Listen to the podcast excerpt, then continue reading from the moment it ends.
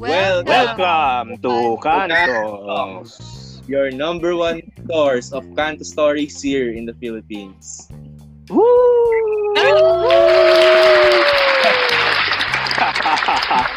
uh, kamusta naman ang mga araw at gabi ninyo, kay Nam? Kamusta kayo?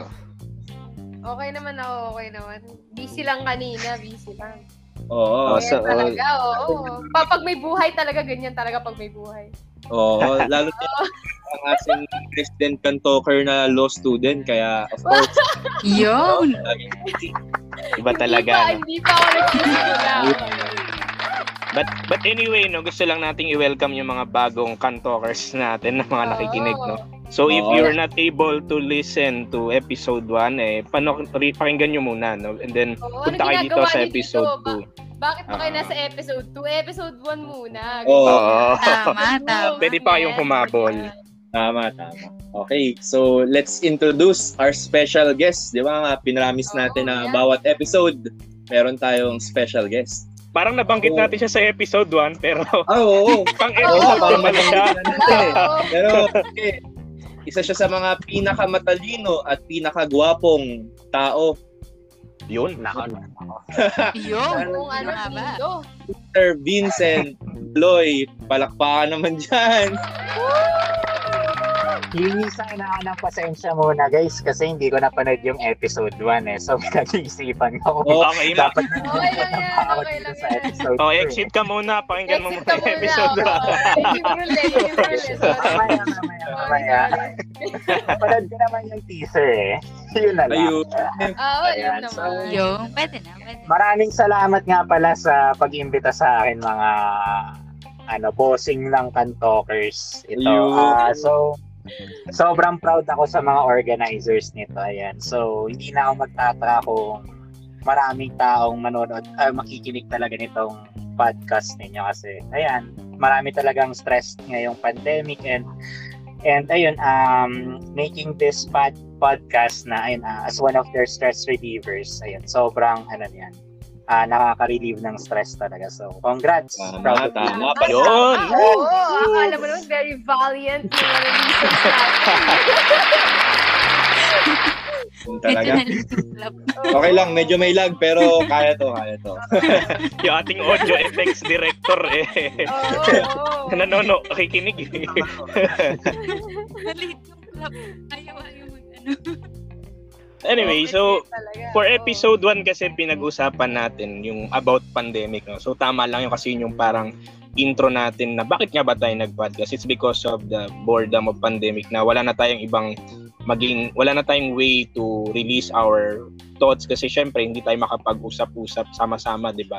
So at least with podcast, eh, nagagawa natin makapag-usap-usap kahit magkakalayo tayo, no? But for this episode, magandang pag-usapan natin. Siyempre, lahat tayo tapos na ng college, di ba? Uh, awa ng Diyos, nakatapos tayo. So, ang magandang topic talaga natin ngayon is college life. No, about college life. Wow, yun naman. So, bago natin... ng topic na yan? Oo, siguro. So, ang magandang pag-usapan natin for college life as introduction siguro is, kwento nyo muna kami, parang kailan kayo nag-college, anong year, saan school, and anong year kayo graduate, and siguro ano yung course nyo nung nag-college kayo. So, sino oh. pwedeng mag- mauna? Siyempre, paunahin na natin ang ating special guest. Oo, oh, nga naman. Yun! Yun, tama. Feeling ko din, yung special guest natin ngayon, pwedeng sumagot para sa ating lahat. Oo, oo, oo. Tama, tama. Saan nga ba kayo nag-aral? Saan nga ba? Ayan. So, without further ado. Ayan. So, pero ano no, ah, syempre, ah, nung background muna, background. So, for me kasi, ayan, ah, nung high school kasi, ah, Catholic school yung pinag-aralan ko. Ah, dito lang sa munting ano namin, ah, bayan ng Masinloc, dito sa Zambales, Region three. Merong munting eskwelahan, Catholic school, and ayun, uh, doon ako nag-aral ng almost, siguro pati elementary na, elementary na. So, six plus four, ten years nung uh, primary and secondary uh, education ko. And nung ano na, nung nag-iisip na ako kung saan ba ako magte-take uh, magte-take up ng college, and ay hindi na sa akin, parang naging mahirap desisyonan na mag-aral nga sa Universidad ng Santo Tomas na isa ding Catholic school, para siguro um ayun uh, for me kasi naniniwala din ako na yung pananampalataya, yung faith ba, nakakadagdag din talaga siya ng siguro Uh, talino or siguro ng milagro sa, sa in a way sa pag-aaral. And ayun, kaya kaya U S T talaga yung isa sa hindi mahirap na decision ko na kinuha talaga para ayun sa eskwelahan na pag, napapasukan. And ayun, uh, syempre like every high school student, pangarap din talaga namin talaga makapasok sa U P. So nung nag-upkat ako, Uh, ayaw ko kasi yung kurso na napunta sa akin. So, kaya sabi ko, uh, ayaw ko namang mag-take up ng isang kurso na uh, hindi mo gusto. Baka pagsisihan uh, ko uh, sa huli, dahil alam ko naman na kailangan gusto mo yung inaaral mo pag nasa kolehiyo ka. Kasi kung hindi mo yan gusto, baka madapa tayo eh. eh uh, kaya naman natin, ayaw naman nating madisgrasya siguro sa kolehiyo, dahil yun na din ang pagtatrabahuan natin afterwards, diba? So, tama. Kaya dun na ako sa gusto ko ng school at gusto ko pang kurso. So, sa anong year ka? Ako lang yung hindi ginusto eh. Charot. Ah, charot. Ah. Anong year ka pumasok sa U S T? Uh, twenty fifteen, tanda ko pa, Agosto ng twenty fifteen. Ayun. Tag-ulan wow. pa nun. Oo, oh, August oh, na tag-ulan. Oh. Oh, may libreng tayo. Oo, oh, oh, oh, libreng tayo. At ang course na tinake mo sa U S T ay? Ayan, B S Accountancy. Ang oh. kurso ng mga adik. Oh, shout out naman dyan sa mga B S. Nagustuhan mo naman ba? Nagustuhan ko? Siguro yung pinaka nagustuhan ko is yung ingay ng calculator ko. Ayun. Oh, yun. yun. Kasi syempre, paingayan ng calculator yan. Oh. So siguro, kaya nagustuhan ko talaga dahil parang tuwing pindot mo, tuwing pagkaltak mo ng numero sa calculator mo, parang ikaw din kumakaltak, parang tumitibok din yung puso mo habang nagkaltak. Masyadong ano tayo na, masyadong detailed na tayo din sa. Oh. Masyadong described eh, no? Oo. Oh, oh. Ah. And then, nag- nag-graduate ka na sa U S T. Kailan ka graduate? Ayan, uh, fortunately naman nakapagtapos ng uh, ng kurso nito. Limang taon ang kurso ng accountancy sa Universidad ng Santo Tomas. Unlike sa ibang schools, alam ko mayroong mga nag-offer ng four years. Uh, so, ayun, June. Uh, sabi nila, yung graduation date talaga namin is June twenty twenty, pero parang hindi ko naman ramdam. Meron pong uh, nag-graduation. Oh, oh, so, yeah. Ayun. Uh, ganun talaga, nasa pandemic tayo, and ayun, uh, kailangan lang siguro sumunod sa mga health protocols. Kaya agree. Although graduate na, natanggap ng diploma, wala lang sigurong graduation rights. Itawan na lang natin yan. Sana pwede after pandemic no, tawagin yung mga U S T alumni na o oh, baka may gusto pang eh yung iba, oh. saan kayo na- nag-college? Saan nga ba? Oh. Saan nga ba? Saan nga ba? Parang ihuli ko na yung sarili ko kasi ako lang ata na iba ng school. Well, ano kasi nasagot na rin ni Benz na ano, paano siya napunta oh. sa U S T. At aside dun sa question kanina, siguro add nyo na rin, paano kayo napunta dun sa school na yan? No, kasi nasagot na ni Benz kanina eh. So kayo rin, aside from the first question, sagutin nyo na rin, paano kayo napunta sa kung saan man kayong school? Well, U S T, obviously.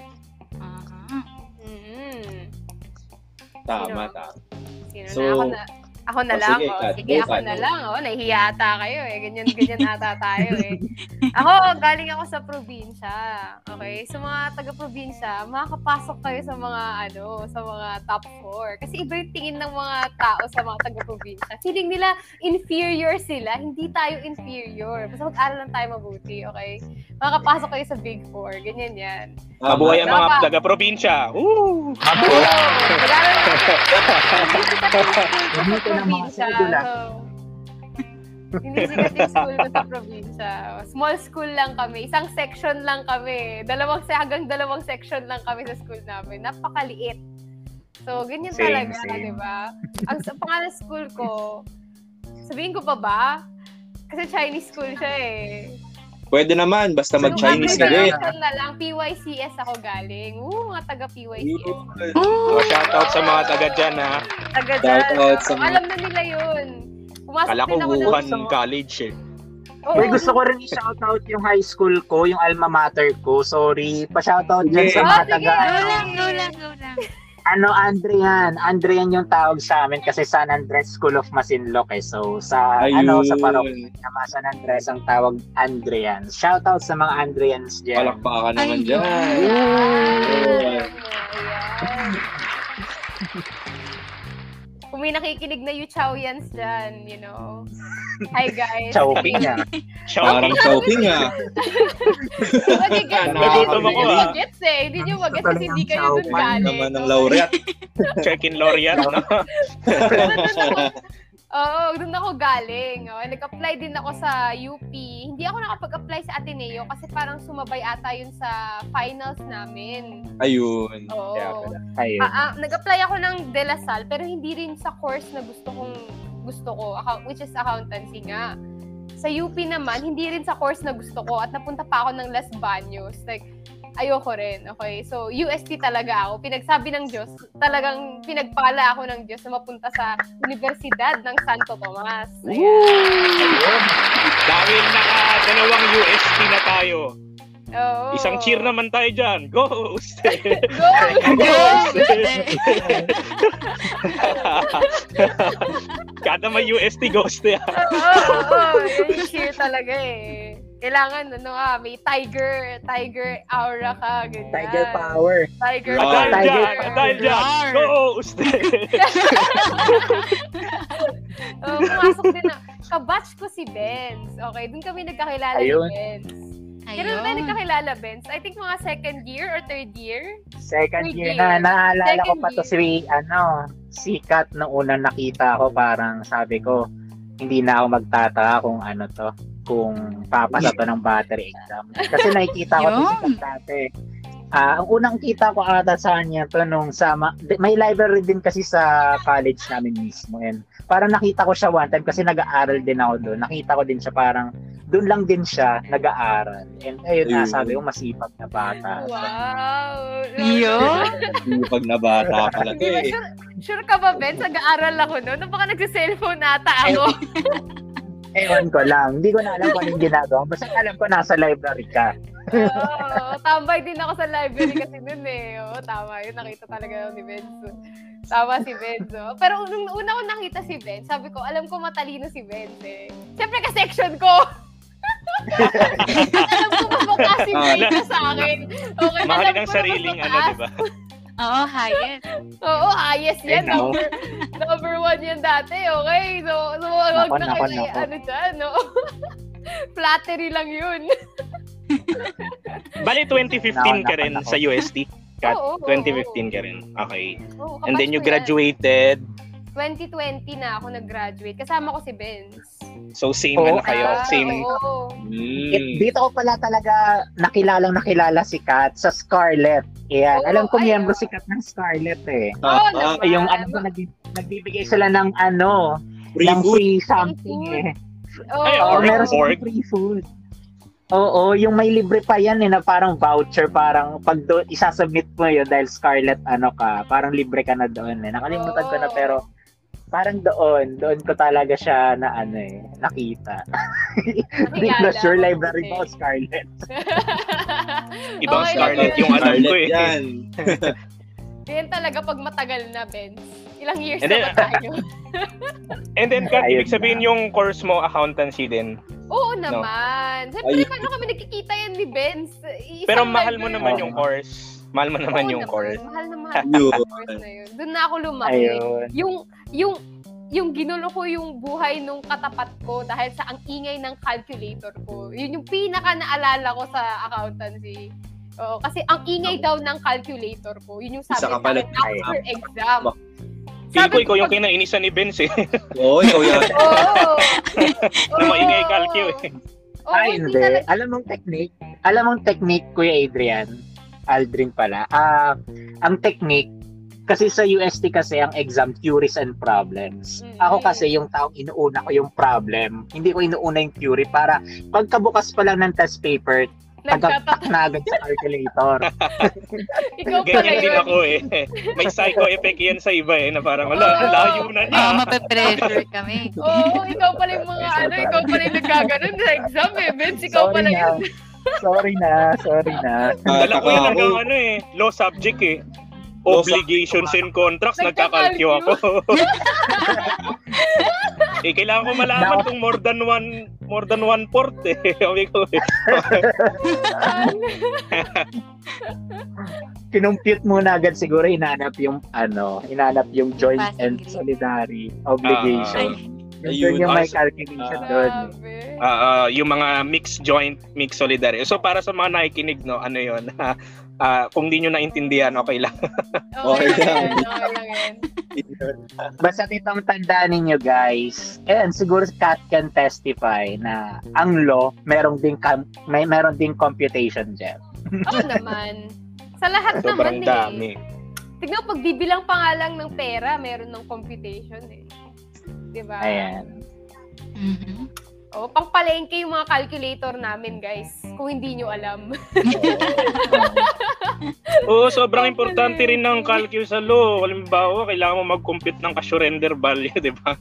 Masaya dalaw. Cash surrender value. Tama, tama. Iba na ata yun. Hindi na ata reasoning yun, ha? Masaya dalaw, no? Kung ilang ilang years, diba? Saka ang grace period natin. Bro. Mga grace period. Sure ka ba? forty days na ba? Ganon? six months, di ba? Anyway, sa mga nakikinig, no, y- ano lang yun, um, mga topics sa loob ng tama, subject, tama. No, kung hindi kayo ganon kapamilya. But again, oh.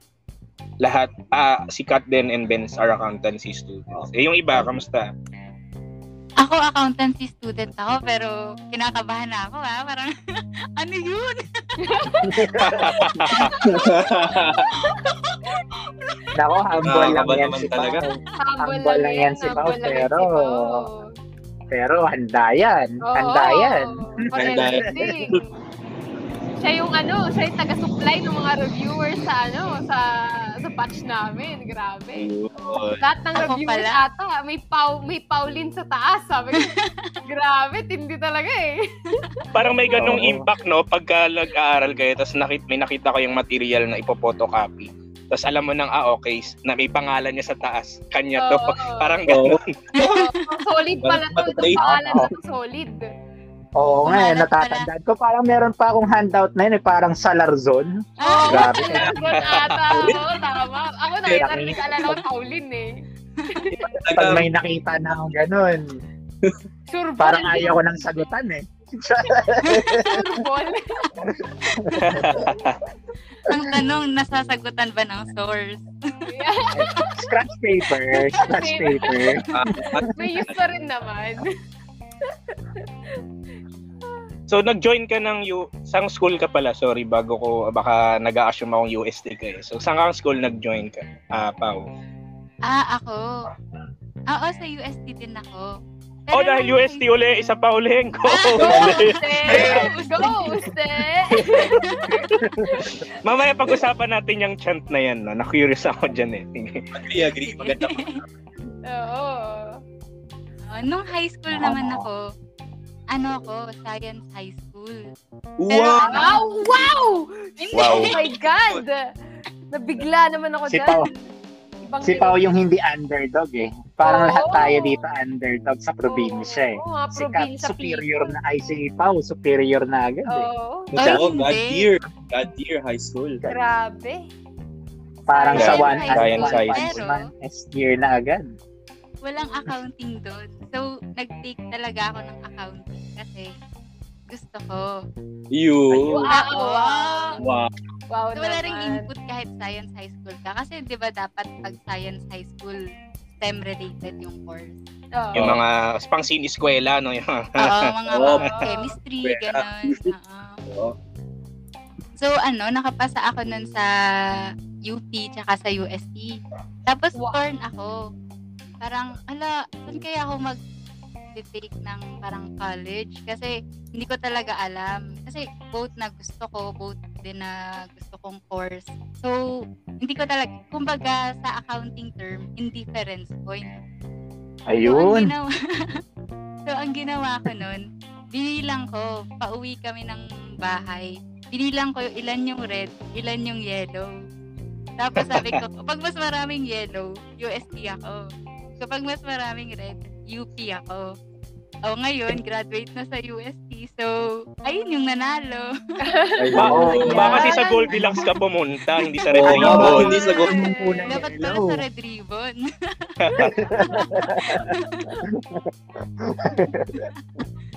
Ikaw, Jazz. Grabe, oh. Uh, ako naman, katulad ni Benz, Kat at ni Pau, ay graduate din ng pinakaminamahal nating Universidad ng Santo Tomas. Go! Oh, dahil sa naman yung go! Go! Naman dyan! So, yun. So, ako naman, ako naman, yung pagpili ko ng kurso, eh, natutulan talaga, ah, uh, parang pinabagplanuhan ko na talaga, computer science. Kasi, nung bata ako, mahilig talaga ako sa ano, mga pag-video editing, pag-edit ng picture, paggawa ng kanta, music, sa laptop, ganun. Pero ang problema kasi, pag nag-computer science ka, kumbaga medyo mataas yung funds na kailangan mo. Kasi of course, kapag computer science, di ba, medyo kailangan high-end laptop. Oo, oo, yung mga libro, makakapal na original kailangan. So yun, so parang na-realize ko rin na Uh, based din sa standing ng family, of course, madami kami expenses, naisip ko na hindi practical na, of course, to choose that course. So, ginawa ko na lang, uh, naghanap ako ng course na nakita ko na hindi kailangan na masyadong maraming bilhin, like hindi kailangan bumili ng original or ganun-ganun. Tapos at the same time, mataas yung demand for, kumbaga, sa job. If ever man mag-work ako, maraming mataas yung demand ng job. Di ako mahihirapan maghanap ng work. So yun, so nakita ko talaga na pumasok is yung accounting or accountancy. So yun, so yun talaga naging choice ko. Ba- bale, first choice ko nun, accountancy. Second choice, comsci. So linagay ko na lang yung comsci kahit alam kong hindi ko siya ipo-pursue. So yun, so napaano talaga, B S A. Tapos of yun course, talaga yun, no? Oo, kasi kita naman natin, di ba? Uh, bilang B S A student, parang lahat ng mga books natin, second hand, di ba? Or ganon, pahiram, di ba? So, photocopy. So, yun. Kumbaga, mas matipid, di ba? So, yun. So, napili ko rin yung U S T kasi, of course, uh, iba talaga yung dating sa akin na kapag, ano eh, kapag, kapag, katulad ng sinabi ni Benz, na kapag Catholic, tapos, of course, as a person na mataas ang faith uh, kay God. So, sabi ko parang perfect fit din na, of, na, ano, na U S T. Aside from, aside from mataas yung passing rate sa board exam, di ba? Kasi nung time na yun, pinilip ko na rin eh. Ano ba yung, matata- ano ba yung mga school sa mataas? Oo, taas na passing rate. So yun, nakita ko U S T, taas ng passing rate, ganito. So yun, so parang kumaga naging no-brainer na sa akin na if B S A pipiliin ko, U S T tayo. Kasi aside sa, yun nga, uh, practical na course, eh, maganda pa yung quality since kita natin sa passing rate sa board exam. So yun lang naman. Eh, ikaw ba? Oo, logical. Ako lang, ako ata yung pinaka na iba ng school sa inyo, no? So, nag-graduate ako, National High School, uh, twenty thirteen. Then, right that time graduation, to be honest, wala na akong idea if magpupurso ko ng college. Kasi, I came from a family na hindi ganun ka sinuwerte in terms of finances, no? Kaya, parang at that time no, when I graduated, sabi ko, okay, maghahanap na ako ng work, whatever kind of work na pwede. But then, I found out na merong mga scholarship offers for some universities. No? So, I tried my luck there. Parang gamble lang. Parang sinabi ko sa parents ko na, uh, itatry ko lang. If bumagsak na, uh, then I'll stop, then work. Parang gusto ko lang subukan. So, I uh, nakaroon, nakaroon ako ng chance to be invited by some universities, no? Yun nga lang, hindi ko kinaya yung, like, say, for example, for U S T, yung placement fee for reservation. So, I would have, mahal eh. Nasa five thousand yun during my time na. Eh, during that time na nag, nasabi sa akin ng U S T yun, ang pera ko lang sa wallet, guys, ay three hundred pesos. Nasa U-belt ako noon, naghahanap ako ng eskwelahan. So, nung nabanggit sa akin yun ng dean noon ng U S T na may ganitong ganyan na parang babayaran, eh di syempre, hindi ko na pinush kasi wala akong ganong pera para um, ipambayad. Then, nag-try din naman ako sa ibang schools kasi ang idea ko talaga mag-engineering. But then, with same reason with Jasper, dahil maraming ayokong magbitbit ng mga T-square, whatever, yung mga mga gadget na ambigat. Kasi, ano ako eh, pag nagta-travel ako, light lang eh. So, laging isang bag lang. So, ayoko nung madaming dala. Then, eventually, U E invited me, University of the East. So, walang ghost eh ngayon dito kasi ako lang na iba na U E. So, inlay ko yung swerte ko doon, pinag-take nila ako ng exam. No, uh, ang exam fee nila doon around two hundred fifty ato or two hundred. So may sandan pa ako pang uwi, di ba? So tinry ko yun. Then eventually pumasa, syempre. Uh, Tapos tinry ko yung scholarship uh, exam nila. And then yun yung naging breakout ng buhay ko kasi akala ko wala akong chance for a U A A P school given na um, yung tuition doon hindi mo iya ma-afford talaga yun eh, coming from me, mm-hmm. from ano lang, simpleng buhay lang. And then luckily no uh, nakapasa ako, then yung scholarship na gamit ko, then ang usapan na lang namin ng parents ko, pagka bumagsak ako, saan namin kukunin yung pambayad ng tuition, mag-work na lang ako. But good thing for the five years, so for the context ng iba, uh, accountancy rin yung naging course ko. And for the five years, wala akong binayaran kahit piso sa U E. Diba? So in fact, it's U E paying me pa. No? Uh, parang every, sila pa nagbabayad sa akin ng allowance every month. So for me, ang laking tulong nun. So yung three hundred pesos ko, parang kung kukumputin mo, magkano isang SEM, tapos dalawang SEM a year. Magkano rin yung yung kumbaga nabudol ko sa kanila. Now, yung accountancy, bakit yun yung naging course ko? Eto, nakakatawa. Kasi dahil ayoko na ng engineering dahil nalaman ko nga na magastos, maraming kailangan. Ang sabi ko sa sarili ko, whatever yung course na nasa unahan ng U E, U E yung parang brochure. Brochure. Yun, oh, sobrang sobrang classic. Yun yung pipiliin kong course. So sabi sa akin ng taga-admission, anong course na ilalagay ko sa application mo? Ano po ba yung nasa harap, nasa pinakaunahan? Accountancy. O oh, sige, yan na po. Okay na yan, yan na lang. And yun. Uh, and then, uh, daling kausap. Pero, you know, my first year is not uh, as successful as it was, like others. Kasi may accountancy background sila. Ako wala, so nangapa ako in the first week. No, but then, awa ng Diyos, ayun, nakagraduate ako twenty eighteen. Then after twenty eighteen, nag-work na ako. So yun, yun yung naging dahilan ba't ako napunta sa U E and napunta sa accountancy by merely, ano lang, taking the chance. Ano bang nasa unahan ng brochure? Yun. Ayun. So anyway, uh, good qu- uh, kwentuhan yun about uh, paano ba tayo napunta sa mga schools natin. No? So parang to summarize, parang lahat tayo nasa U A A P school, no? So definitely lahat tayo naranasan natin yung U A A P requirement ng P E, tama ba? Or may ganun ba sa inyo? Kasi sa amin sa U E parang ano yan, sa P E required siya na ano, parang part ng quiz or exam na kailangan mo mag-join dun sa basketball game specifically, tapos mag-cheer ka kasi i-observe ka nung prof kung nag-cheer ka. Parang iba na yata yan, ha? Oo. Sa inyo ba hindi ganon? Sa inyo hindi ganon? Wala. Hindi Wala. Hindi, hindi required. Hindi required. Hindi required. Okay. Uh, sorry for you, yeah. Hindi ko kayo sinisira dito. That's how it was. Ganon yung naging experience ko. So, nabanggit natin mga experience. So, tanungan naman tayo. Ano yung, kamusta yung ano, college experience, especially yung iba sa inyo galing province, to paano yung naging adjustments nyo during that time in college? Ah, totoo. Ako para sa akin parang ano eh, parang same, parang same lang sa high school, pero hindi naman sa same. Parang I would say now hindi naman nagmatter yung wala akong alam sa accountancy kasi yung school ko parang hindi lang hindi rin siya nagbibigay ng accountancy as an elective eh. So parang na-conscious din ako nung first time ko sa college. So, yung adjustment period na, that happens when I was in first year eh. Basically, ang dami naming workload, sabay-sabay, puro minors lahat yun. So, kailangan mo i-manage talaga lahat yun. Tapos, ang nagbigay, ang tumu- nagtumulong talaga sa akin, yung mga ka-section ko rin. Sabi nila, ang ginagawa ko para ma-memorize ko ito, sinusulat daw nila. So, tinry ko yun. Basically, ganun lang din yung ginawa ko eh. Kinaya ko lang din yung ginagawa nila. Pero question ako sa accountancy cut, parang at the first year ba na feel mo na na parang okay, this is the right course for me pala talaga? Or was there any chance na parang sabi mo, tama ba yung course na napili ko? Parang kung meron pa ba akong chance na palitan, papalitan pa ba? Ano yung alin ka doon? Um, parang ako, ako kasi yung tipong taong ano eh, hindi ko na kino-question kung saan ako tumapak. Ah, uh, is it?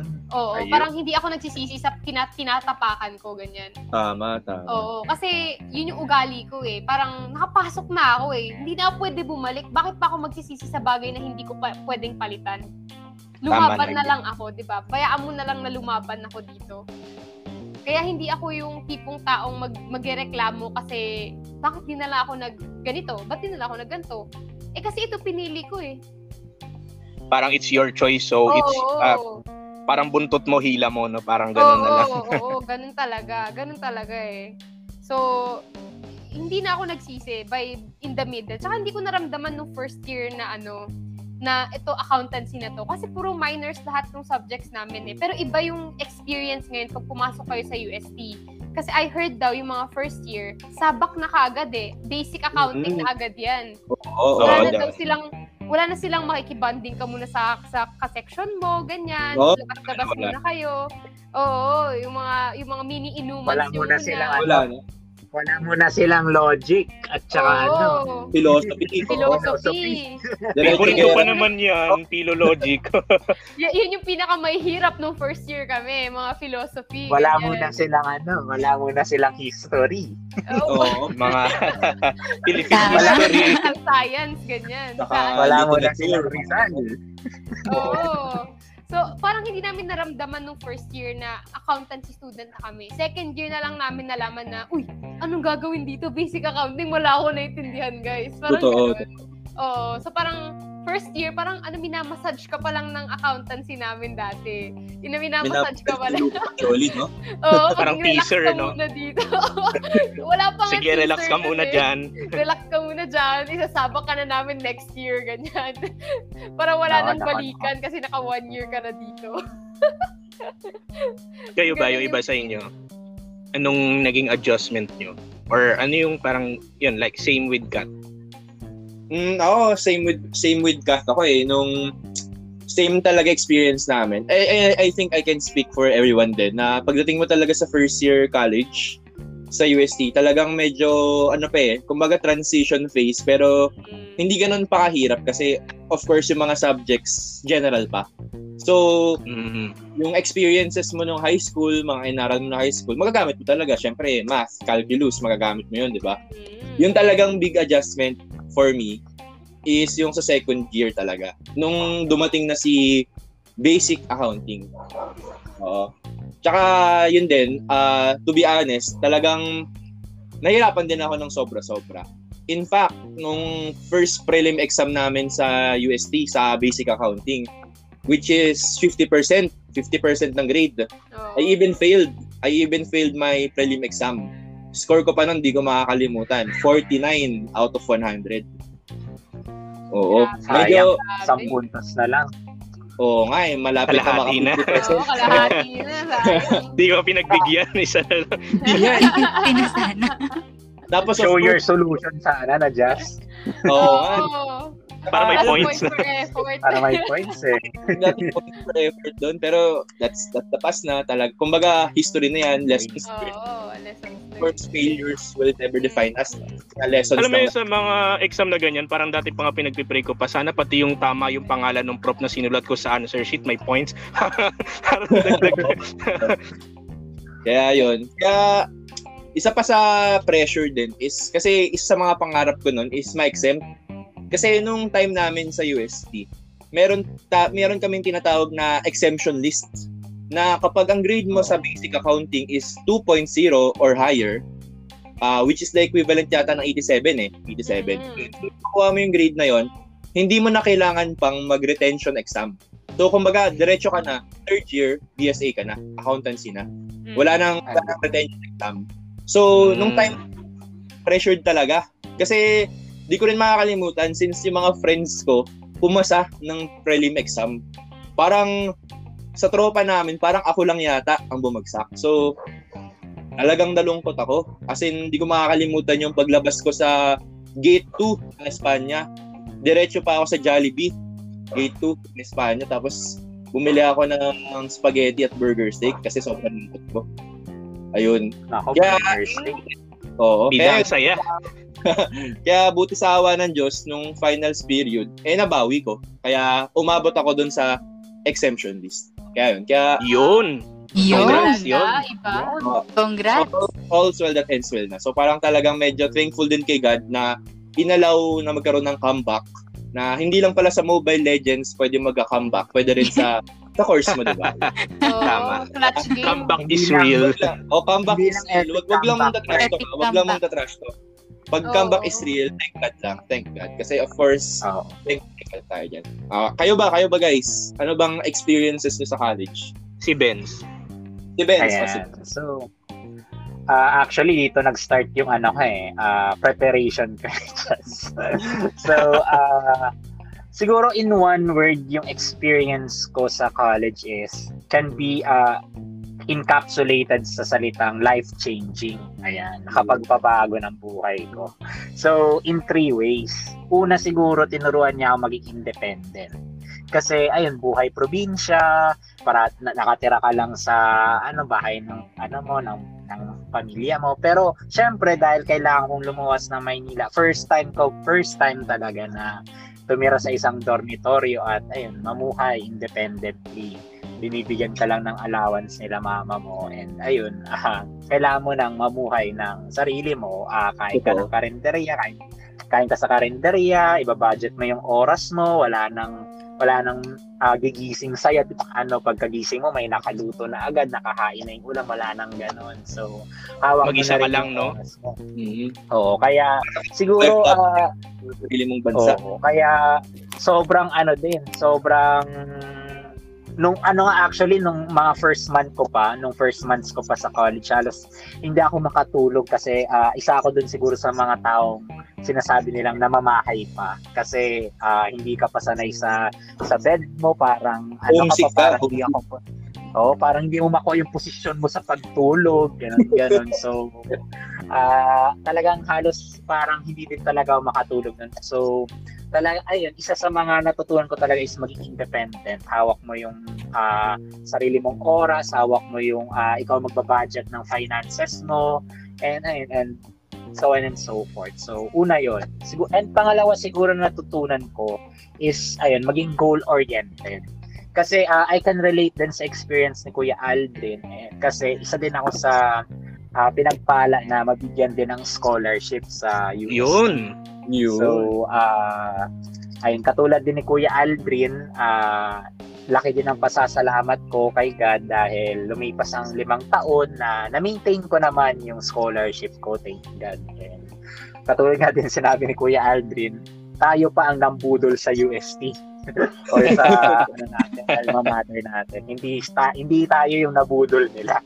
So, ayan. So, siguro why why was it goal oriented yung natutunan ko dito? Kasi bilang isang scholar, may maintaining grade yan eh, and may bracket yung discount na makukuha mo, and pag hindi ka nakapasok doon sa bracket na yun, mababawasan yung allowance and scholarship na matatanggap mo. And kailangan, dahil kailangan mo syempre mag-aral para ma-maintain yung grade na yun.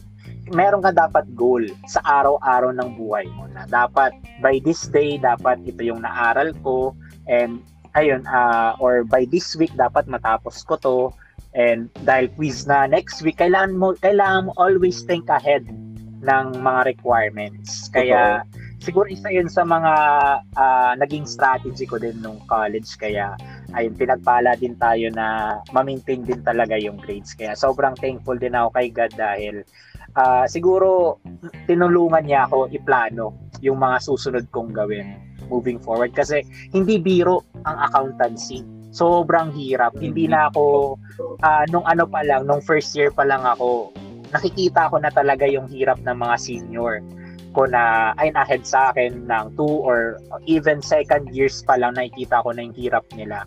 And mas lalo na yung mga fifth year talaga, nakikita ko sila na grabe, parang Mm. Para makita mo paano gusto mo gusto mong ipabasbas yung panyo mo sa kanila na parang ano, dahil sobrang gagaling nila talaga na ayun, talagang isa sa mga natutunan ko during college is maging goal-oriented sa buhay. Kasi when you have a goal in set, uh, parang ano ka eh, you will do uh, in uh, your, uh, with all of your powers na para ma-achieve talaga yun. Whatever it takes nga. Parang ganun ba? Mm-hmm. Na ma-achieve mo yung... Tama. Tama yun. And Tama. Siguro, last, last na, and last siguro na natutunan ko sa college is, dito ko siguro na personalize yung principle ko in life. Na, ayun nga, yung pinaka-motto ko. And yung motto ko talaga, guys, or mga kakantalkers, is excellence and transcendence. Yun. Mm-hmm. Yun naman. Explain ko, explain ko kung bakit excellence and transcendence. So, sobrang ano nito, guys, sobrang uh, uh, sobrang close nito sa buhay ko kasi talagang ito yung ito yung inano ko talaga. Ito yung binuhay ko talaga nung sa limang taon ko sa U S T. Una is excellence. Ibig sabihin nun is you you exceed your limits. Ibig sabihin nun is if you can solve five problems siguro in one day, uh, why not make it six tomorrow? And when you have achieved six, make it seven. Parang continuously exceeding your limits. Para, that's excellence for me. And ayun, ginawa ko yun during my college life na parati kong tinetest kung kaya ko na bang exceed yung limit ko. Yun yung disiplina na nilagay ko talaga sa buhay ko. And pangalawa, when you have achieved excellence, transcendence naman. Ang ibig sabihin naman ng transcendence is uh, when you can, when you have exceeded your limits, help others exceed their limits as well. That's ayun. Why, ayan, dito din kami siguro naging close ni Jazz kasi same passion kami. Ito yung nakita ko sa kaya dito kami naging close kasi we were both passionate sa accounting and at the same time, we were passionate on sharing our knowledge to those uh, to our classmates or to anyone who would ask questions during ayun ah uh, be it in the hallway or siguro in class. Talagang we find time on uh, sharing uh, our concepts on how we solve this, on how we make a certain uh, a certain problem or on, on siguro on how we strategize uh, on making something a, a complex problem be simpler. So ayun, uh, excellence and transcendence, uh, uh, exceeding your limits and helping others uh, exceed their limits. So ganda. Yun yun. Kaya ang ganda. Ang ganda, ang ganda. Palakpakan oh, naman ganda tayo dyan. Ang ganda. So yung mga kantalkers dyan na nakikinig, no, nakakakuha kayo ng inputs on how to survive your college life. Totoo. Agree. You can survive on your own, promise. Ako na nagsasabi sa inyo. You need to have friends with you kasi sobrang mentally draining ng college life. Uh-huh. And when you have a good support system like your friends, your family, it will make it easier. Promise. Ako na nagsasabi sa inyo. Agree. Tama, tama. Tama. Yung, yung tao, yung friends kasi dapat medyo ano din, parang yung comfortable ka talaga. Yung, yung same yung mindset nyo, yung instinct talaga totoo. Kayo. Uh, mm-hmm. Totoo, totoo. Oo. Same kasi goals. Training din minsan na marami kang friends, pero parang hanggang dun lang. Oo, parang oh. nag-fit in ka. Parang hirap mm-hmm. mag-fit in. Kasi talagang uh, fit in agad, diba? Mm-hmm. Kumbaga ano, yung friends mo dapat yung matutulungan ka also to para umangat, no. Hindi yung the more panghihilahin kayo kumpara para kay pessimistic, mm. 'di ba? Oo, actually. Kasi mas lalo na ano ka, 'di ba? Alone ka ngayon, walang magga-guide sa iyo. There's no one to give guidance. Talagang kailangan piliin mo yung mga tao. Mm. Piliin mong Pilipino. Na joke lang. So, ang ganda ng mga nakukuha natin na ano no, nasagot. Totoo, totoo. Very inspiring, uh, 'di ba? Transcendence, mm-hmm. excellence and transcendence, diba? Mm-hmm. Sino pa may i-share? Oh. Ako na ba? Oo, oh, ah, sige, yun. sige pa. Sige. Hindi ganun ka-inspiring yung sa akin eh. Nahihatuloy ako ng slide. Wow. okay, lang yan. okay lang yan. Pero siguro kung i-define yung college experience ko in one word, I think ang word na ano is nasulit. Ayun, ayun. Ang goal ko lang naman, ano, ayun, magkaroon ng maraming friends, tapos mag-org, pero dapat hindi bababa yung grades kasi may scholarship din kami, pero sa Taguig lang kasi hindi ako kinalat sa scholarship sa U S P. So ayun nga, like basta may friends tapos magkaroon ng org, pero dapat hindi bumaba yung grade. So buong college life ko, doon ko lang pinocus yung sarili ko. And because of that, na-meet ko kayo, di ba? Ayun! Nakapagtanungan ako sa mga hanap. Tapos, sheesh, may mga nakakasabay akong mag-aral. Tapos, mag, makikilala ko yung mga same-same. Oo, sa Starbucks, sa library, ganun. Tapos, makikilala ko yung mga may same interest. So, for me, nasulit ko siya. Kasi, yung mga taong na-meet ko doon, parang four-lifers na. Yun, oh, lifelong friends. Yun. Lifelong friends. Yung maasahan talaga. Uh-huh. Pag- mm. Ayun. Palakpak naman dyan. Palakpak. Oh. Yan. Yan. Diba? Mm. Sumali ba so kayo ako, sa org? Ah, ako pala. Ah, share ko lang din pala muna oh, yung ano. Sige, Aldrin. Yung, yung naging experience. You know, sa akin kasi, uh, unlike Benz and siguro sikat, parang sila kasi parang dahil malayo talaga yung bahay, uh, they, kailangan nilang mag-dorm siguro. Totoo. Tama ba, Kat? Nag-dorm kayo? Ah, ako, ako kasi, yeah. may, ah, hindi ka nag-dorm. May, kasi ano ako eh, meron kaming ano dito, uh, nakitira parang, sa kamag-anak namin. Uh, mm. Pero well, oh. kung titignan pa rin, parang malayo ka pa rin with your oh, ano. Oh. Pero yeah. kasi ano ako eh, pa, hindi naman, ang kakaiba lang sa experience ko kasi versus kay Vince, nag-dorm na kasi ako dati nung high school. So na, mm, I see. na, na una-una akong nawalay sa aking pamilya. I see. Uh, sa akin, parang, sa akin kasi parang hindi ko siya na-experience nung college na mag-dorm. I had to really ano, travel back and forth. So, imagine mo, sa jeep, nag-aaral ako sa L R T. Nagsasolve ako ng, literal, may worksheet na nakalatag habang nasa L R T. When I have to budget my time. So, same with Benz, parang uh, kinailangan mo rin talaga na ano, ma-ensure na ma-maintain mo yung scholarship na, na nandyan. Otherwise, mawawala ka na sa, sa goal mo na gusto mo maabot. So, I have to admit na dumating ako sa point na talagang pressured ka. So, kailangan mong gawin bawat oras mo talaga na nakatuon ka dun sa sa sa course na tin, tinahak mo.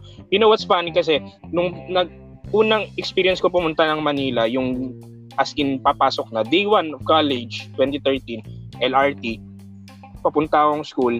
Alam mo yung struggle ko agad, unang araw na, tawag dun, na, na hold up yung wallet ko sa bag ko na natamyas. uh, ang pera ko lang noon is two hundred fifty pesos. Yun na yung pang-survive ko dapat. Dapat for like two or three days kasi medyo mura pa naman that time yung mga bilhin. So wala akong pera as in noon time na yon. So just so happened, ano, nanghiram ako dun sa, naalala kong nag-recruit sa akin dun sa school. Nanghiram ako ng pera pamasahe pa uwi. And then after that, every time na papasok ako, lagi ako may pera sa paa. Meron akong fifty, one hundred. Every day na yon, lagi na yon. So pag may may time na may kaka- kakain kami ng mga friends ko, tapos wala akong ng pera sa wallet. Kasi nagkataon, nasa id ko na. So kailangan kong pick upin yung pera mula sa medyas ko. So natandaan na nila ako noon na ano, uh, kunin mo sa A T M mo, automatic talampakan machine. So yun yung tawag namin doon. So kunin mo doon sa paa. Uh, pero ano, uh, nabitbit ko yun hanggang work, no? Sa so, unang taon ng work, no? Parang may pera pa rin ako sa paa. Pero later on, hindi ko na ginagawa kasi para naman akong, di ba?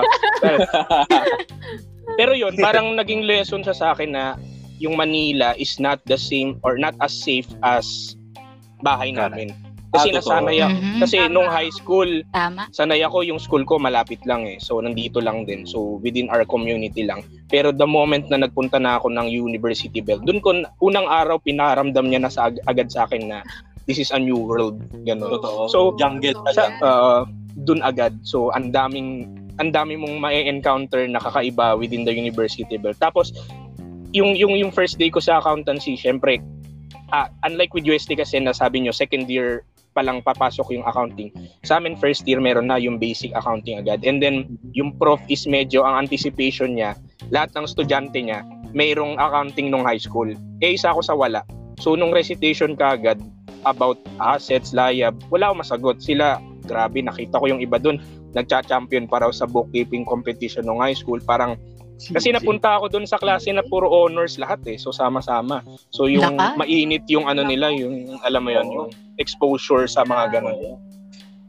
Ang hirap nung first week kasi parang hindi ko talaga maintindihan ano ba tong pinagsasabi ng prof kong balance sheet, income statement. Hindi ko talaga maintindihan. Then lumapit ako doon sa isa na medyo swerte siya kasi maalam siya. Though nagpaturo ako sa kanya, nagpapasession ako sa kanya sa McDonald's noon. Parang after ng klase, papaturo ko sa kanya. Sandali, ten minutes, twenty, thirty, ganyan. Ano nakakatawa doon, prelim exam, nakakatakot kasi bumagsak siya. So sabi ko, ano yun yung nagturo sa akin, bumagsak niyo. Medyo malikat. What, what makes it worse, in the long run, natanggal siya sa program. So sabi ko, ala, tama ba yung, yung pinilapitan ko? Kasi I relied on that person. Sabi ko, siya magtuturo sa akin eh. Kasi feeling kong galing niya. Then all of a sudden, natanggal siya, bumagsak siya. So what would you feel? Ako talagang kinabahan ako. Then it, it really came to a point na kinausap ko yung parents ko, ma-feel ko hindi para sa akin pala to. Kasi ko alam nyo naman, di ba? Sinubukan ko lang to based doon sa chance o ano yung nasa brochure, di ba? Hindi naman ako nagkaroon ng analysis dito, ano pa meron dito, di ba? Nag-alatsamba lang ako, ito na, it happened na mukhang hindi umaayon sa akin. But then sabi nila, try mo lang. Then I tried for a week, pinaral ko, I went to the library, inintindi ko ano yung accounting. Then, ayun, uh, fast forward, good thing naman na nakalusot, no? But siguro, same with others dito, ako ka, I don't know. Ako kasi, parang during my stay in college, I had friends, no? Nagkaroon ako ng mga kaibigan, the circle of friends. Pero, uh, hindi siya yung tipo na parang nag-extend up to the personal lives ninyo. Parang, they were there just for the sake of, you know, para magtulungan kayo with the, with the course. Pero not, hindi kagaya nung sa inyo na parang you were able to build a good relationship. I have to be honest, ganun yung naging setup before na parang, kaya, an- sa amin, Uh, I don't know kung may nakikinig akong ka-batchmate. Parang rare yung chance na nagkaroon kami ng get-together or something like a reunion. Kasi wala kang na-build na ano eh.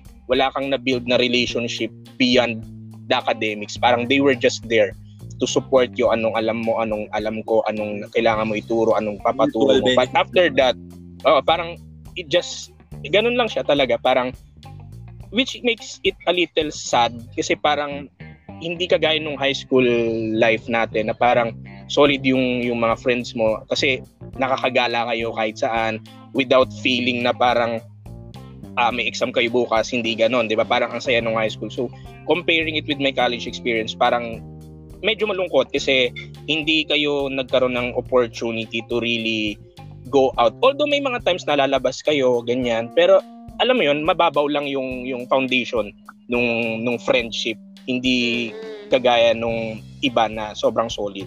And um, siguro isa rin sa naging struggle ko, no, na pwede na nating idugtong dun sa next question natin. Meron ba kayong mga organizations na nasalihan during your college? Ako, umpisahan ko sa akin, no.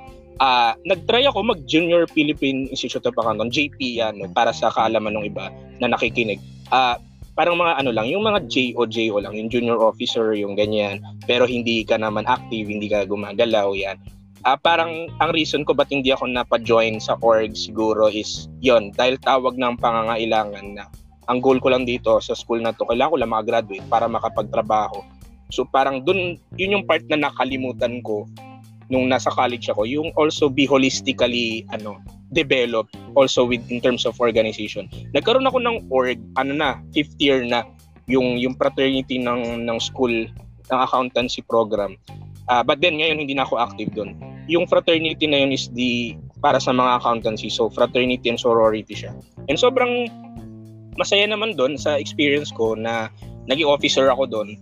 Uh, m- And then, ang mga brads kasi doon sa fraternity na yun, mga bigatin, mga S G B partners, K P M G partner, si Andrew Tan, di ba, yung mga yan. So every time na may Christmas party yung fraternity, alam nyo na kung nasan nagaganap yung yung yung party sa Resorts World. So yung Resorts World sarado yan for that day. Wow. Oo. Wow, iba.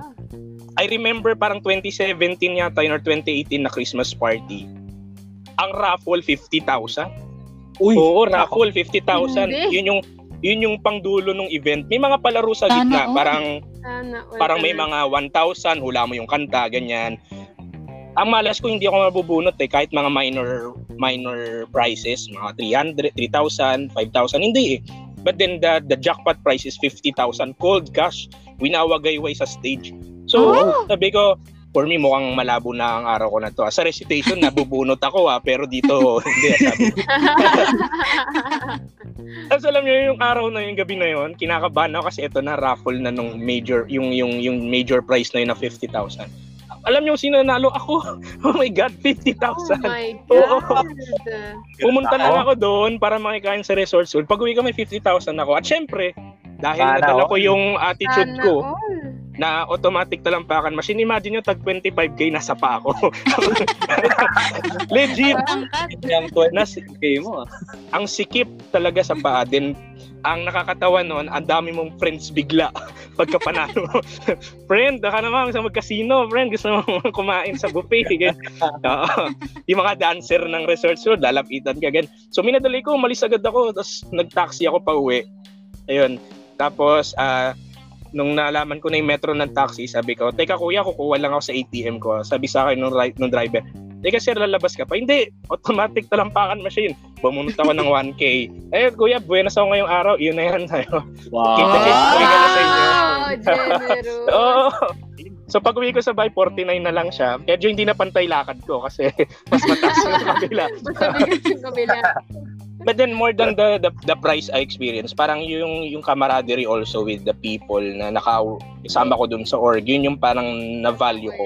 However, parang right after taking the board exam and then mag-work, hindi na ako naging ganong active dun sa org. Siguro dahil busy na rin sa work and then hindi mo na masingit yung time with the org. Kasi yung org na yun, parang kahit alumni ka na, you can still be part of it. So, unlike other batchmates ko, active pa rin sila. But ako, hindi na. But yun niya, yung parang naturo sa akin ng college, although late ko siyang na-i- i- in- na-inject sa buhay ko, at least kahit pa paano na-experience ko yung mga org na gano'n. So kayo ba, ano ba yung mga naging org nyo nung college? Nako, parang wala kaming org na nagbigay ng fifty K eh. Wala, wala. Oy, alam nyo ba, bukod pala sa fifty K, every every sem, kung sino yung top twenty dun sa mga members, may five thousand. Wow! Wow!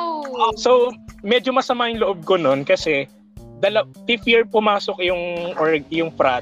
So, two sems na lang ako magkakaroon ng five K kung sakali. So, yung iba first year pa lang. So, malaki-laki na yung maiipon nila, diba? So, but ayun. Oh. More than the, baka ma-take, mis, mis, ma-misconcept ako. Parang, for me, more than the money naman, na, na-enjoy ko yung experience with the, the org na nasalihan ko. Yun. Ayun. Importante. Pera lang talaga eh. Mukhang pera lang talaga ako. Siyempre, sa hirap. Siguro, uh, I'll, I'll, ano na, I'll, uh, I'll follow up na din siguro dun sa experience si Kuya Aldrin. Uh, ako na yung susunod. Sa orgs naman. Siguro, uh, something na proud din ako dito sa org na to kasi siya yung nagturo sa akin ng sinasabi ni Kuya Aldrin ng holistic development. Something na hindi tayo mag, magiging confined lang or isolated sa academics. And siguro, um, that org is the Tomasian Debaters Council. Ayun. Ayan po, isa po akong, isa po akong debater and isa din po akong adjudicator nung college days ko din po. And Uh, ayan, uh, hindi man ako nabigyan ng fifty K. uh, naman niya, binigyan naman nila ako ng oportunidad na lumaban sa iba't ibang kompetisyon sa, sa dito sa Pilipinas. Uh, nationwide? Kung lumaban. Oo, nationwide. So, nasubukan kong lumaban sa mga regional schools within Metro Manila, sa so, uh, ng national competitions and even uh, uh, world uh, and even international competitions, pero hindi naman ako na, hindi ko nasubukan sumakay ng aeroplano and kasi by that time uh, ano lang eh uh, Zoom Zoom na din yung ginagamit namin nung mga competitions na pag kailangan lumuwas. Pero having to interact with uh, different people across the Philippines or even across the world, uh, ayun na, hindi lang accountancy ang kurso na. You can talk to them or have conversations with them unrelated to accounting was very um, outstanding. Kasi, uh, ayun yung sinasabi ko na holistic development kasi you're not confined lang sa kung ano yung tinuturo within the four corners of accounting. Uh, tinuturoan ka din niya na what's politics, what's uh, what's engineering, what's science, mga ganon-ganon. And everything under the sun kasi ang pinag-uusapan sa debate. And sobrang yung Rizal versus Bonifacio ba pinag-uusapan doon? uh, may, viral, may viral last time, di ba? Yung mga high school sa Caloocan. Oh, tama, nung, nung high school, nasubukan ko yan, nung high school. Pero nung college, uh, mostly kasi yung mga nasa recent events kami na ah, okay. yung mga pinag-uusapan. Kaya hindi na medyo na-touch yung sa mga historical like yan, kila Rizal, ganun. Pero na-try ko yung high school. Kasi oo, parang palakasan na yata ng bush. Kasi ako ng debate club eh, so nasubukan ko din yan. So, ayan. So, w- isa sa mga proud na org ako nun. And siguro, uh, one thing din, na is- isa pa na org na proud din ako na naging member is the, ayan, the J P I A Accounting Poolers. And siguro, uh, ayan, uh, kamembro ko din si Jazz na ano din kami, lumalaban din kami ng Q U I S B na na related sa accounting. And si Jazz, favorite niya talaga ang M A S. Ay, M A S oh. Lord yan si Jazz. Hindi naman. So, so ayan, uh, nilalaban kami sa iba't ibang ano din, sa iba't ibang parte din naman ng Pilipinas, pero hindi ko nasubukan. Pero si Jazz nasubukan niya. Uh, dito lang sa, ako dito lang ako within Luzon. Nasubukan ko within Luzon na lumaban sa mga accounting Q U I S B. And ayun, um, ang saya kasi you get to interact with different, ayun naman, uh, with different uh, accountancy students din around across the Philippines. And nagigauge mo kung nauhuli ka na ba sa topics, uh, marami, okay. ka na bang, marami ka na bang na-miss kasi sobrang gagaling na nila, ganun-ganun. And di dyan ko din na-meet actually isa sa mga idol ko si, ano, si Kuya Santi. Yan, sobrang Ayun. idol yan sa Q U I S B. Uh, pinakita, isang ano pala, limang segundo pa lang na ipakita yung problem, may sagot na yan. So, ah, na-mention uh, mo yung Q U I S B, na, na-meet ko si Jazz two years ago. Q U I S B rin. Ayun. Compe- uh, participant siya, ako yung judge. M A S din. Oo. Ayun. Ayan, hmm. di ba? Si Jazz. Feeling ko dyan kayo naging close. Oo, dun kami nagkakilala at naging close ni Kuya. Oo, oh, actually sabi ko pa nga nung una, parang nakalaban ko na to dati. Sabi ko kasi ako rin, like from first year on up to fifth year, lumalaban ako. So parang natatandaan ko yung mga nakalaban ko. Yung iba ina naging ano na, naging eventually judge na kasi graduate na, nag-take na ng board exam. So na, bata pa ako noon until nung ako na yung nagja-judge. Sabi ko parang si Jasper nakalaban ko to sa ibang quiz ba. Ka parang familiar mo ka. Ah. Tagalasal ka ba? Sabi ko sa kanya. Tapos yung pala U S T sabi ko. Ayun, doon kami nagkakilala sa Ayun. sa quiz B sa Ayun, sayang, yeah. sayang di tayo nakita ko ya Aldrin. Mostly ang nilalabanan ko kasi ano, actually naging active lang ako sa quiz B nung fourth fourth year and fifth year kasi nung first year and third hanggang third year medyo babad ako sa debate. Sa debate lang din talaga yung mga competitions ko. Pero nung fourth year and fifth year lang din ako umano eh. Parang naging focus din sa Q U I S B. Masaya yun eh, na yung mga Q U I S B, no? So parang may ibalang tayo. Parang ano siya, another environment siya na alam mo yun, yung parang you have to really make the best out of whatever you have. Kasi totoo, like totoo. Pagka sa classroom setup, parang ano lang, kailangan mo lang makapasa talaga. Pero with competitions, parang you're representing your school. Iba yung ano eh, yung pride. Tapos, Agree. yung na- nananalo ka, parang iba yun talaga. Oo. Tsaka, Tsaka you get iba yung... interact with the best, di ba? Yung mga the best of the best oh. kalaban. So, talagang matututunan mo yung mga, yung matututunan ka sa kanila eh. Eventually, di ba?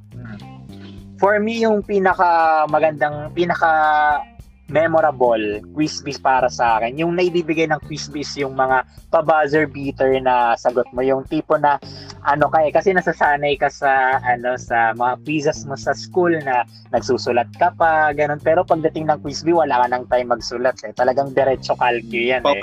And ayun yung tipo na pag magbab- pag ano na, pag time's up na, wala na, kung ano na yung lumabas sa kalkyo mo, yun na yung itataas mo. Yun yung isa sa mga ano eh, memorable talaga sa mga Quizbee. Parang tinuruan ka ng Quizbee na ano no, nag-race under pressure, tapos parang okay, kailangan speed, no, speed talaga. talaga. Nadala ko, ako, ako personally, nadala ko yun sa board exam na parang bawat kasi pag Quizbee, parang nung sa accounting pool din ng school namin, parang nakakahanap ka ng way to to answer a question ng mas mabilis pa pala, meron pa pala. Which mm, nadala ko right, until board exam noon na okay, in ten seconds, fifteen, five, makukuha mo yung sagot. Which is yun. Yun yung magandang naitulong nung, nung Quizbee. Uh, add ko lang din, memorable Quizbee ko. Para kwento ko na rin kasi nabanggit ni Jess noon kan- kanina sa chat. Na ano, yung national quiz, parang N M Y C, yung, yung knockdown. No? Parang, nung nakasali ako dyan, parang twenty seventeen yun. Tapos, saya kasi sobrang, ano eh, mga kalaban mo, San Carlos, Cebu, parang first day pa lang sa bus pa lang, nagsusolve na. Nagsusolve na, oo. Uh, U S J R, nakita mo yung disiplina nila. Parang, ba't kami, ano, hindi naman. Tapos, they, actually ito, to be honest, bawal alak. Siyempre, bawal alak sa, sa ano, isang academic oh, event, di ba? Bawal talaga yun. Pero, luckily, nakapag-puslit kami, gabi-gabi kami uminom. Kasi ilang araw yung competitions na yun, eh, no? So, may, oh. ano doon, financial reporting cup. Lasing ako noon, nalapan kami. ah, tapos yung inuman namin, mga seven na. Kasi yung competition, alas nine. So, pinagpe-pray kong di ako maamoy ng mga officers doon. Lumaban ako kahit lasing. Oo, la- walang laban doon na hindi ako lumabang nakainom. I- iyan lang, classic. Ako, ako, ako. Grabe. Pero ayun, good thing na, na naka, nakachamba naman tayo manalo. Pero do, ang naging learning ko doon na parang ano, I put much ano, kalma. Ay parang ano, i, hindi ko naisip yung na kaya ako pinadala dito to represent the school and not to enjoy. Yun yung medyo at some point pinagsisihan ko.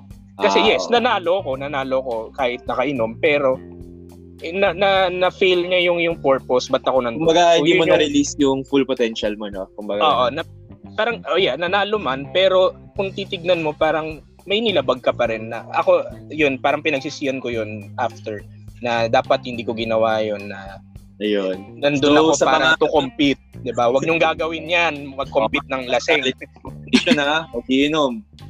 Oo, okay, uminom. Nako, nako, nako. Kayo ba may org experience? Ayun. Ayan. Oh, parang ayun, sige, very, go. Ano, very, very knowledgeable yung mga org experience yun. Nahiya naman po. Ako rin. Nahiya kami.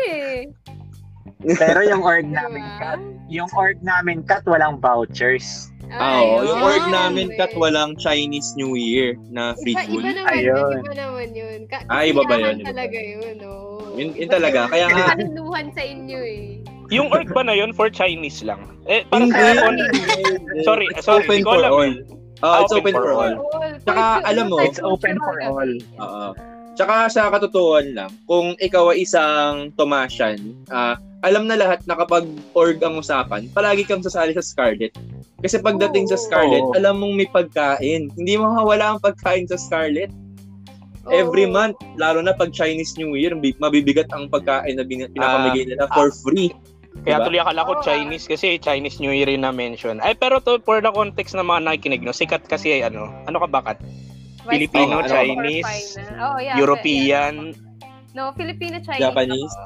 Ayun. Uh, Miss World, Miss Worldwide yan sikat. Marunong ka mag, no? Marunong ka mag, ano ba yung language ng China? Ano ba yun? Oo nga, ano nga ba? Yung ano kasi language namin, parang dialect sa China. Fu- Sample naman. Sample naman dyan. Ah, uh, ah, uh, Gobeki, ah, uh, Uh, yun lang, yun ay sample. Inundaspat nyo naman si Kat. Oo, oh, inundaspat nyo. Anong ibig sabihin nun, Kat? Ano ibig sabihin nun? Ano ibig sabihin nun? Ako ay, ako ay. Wala akong sinabi. Ikaw ay, ako ay. Ako, ako, ako. Sorry, walang subtitles dito, ah. Kat, pwede pala tayo mag-usap, eh. Marunong din ako ng Hokkien ba yung tawag dyan? Oo, Hokkien yun. Marunong ako niya. Shoo, shoo, shoo, shoo, shoo, shoo, shoo, shoo. Ang programa nito ay rated as P G. Parang iba na yata yan ah. Parang iba ata yun ah. Ikaw Kuya Aldrin ah. Ang mga alam ko lang kasi mga Japanese eh. Mga Japanese translation. Paano? Paano sample? Sample naman dyan. Sample naman. Ayaw ko na, ayaw ko na. Mag-change voice ba dyan? Dapat medyo ano yan, yung mga anime voice. Ginabin sample. Oo, yung may accent. Si Jess eh. Alam ko si Jess may mga chinachat yan sa G C namin eh. May chinachat yan ng mga Japanese words eh. Ay, Urushiwa! Urushiwa! Urushiwa! Natutunan ko lang din yung events. Ay, teka lang ha, sa usapan lang din natin, di ba? Kasi se, syempre, nasabi ng events na debater siya, no? Mm. Kasi syempre, of course, bilang debater, Benz, alam kong malalim ka mag-isip, di ba? Malalim. Nako. So, gano'n pa kalalim yan. Gusto kong, gusto kong, ano, gusto kong, gusto kitang tanungin, kasi, of course, debater, di ba? Eh, ano ba talaga, bibigyan kita ng topic sa debate, tapos try mong i-explain kung ano yung mas tamang sagot ha. Okay lang ba? Okay lang, friends. Sige, bago tayo bumalik kila Kat and Bawabaw. Oh, bago sige, sige, sige, sige, sige, masaya yan. Oo, nabring na medyo rusty na ako ha. Oo, total na on the spot natin si Kat, on the spot na rin natin si Ben. Oo naman. Nako, nako. Okay. So ngayon, Ben, sa sagutin mo lang, kailangan mong pumili at kailangan mo explain bakit. Okay, sige, sige. Friends, ito ang aking katanungan. Ano ba ang mas importante? Size Nako. Or performance ng calculator? Ah, oh, okay. May pag-aw. Ibay na na. Well, uh, para sa akin, for me, ah, uh, ano talaga, para sa akin yung performance ng calculator. Ayun, palakpak tayo dyan. Palakpak. Oh, wait lang.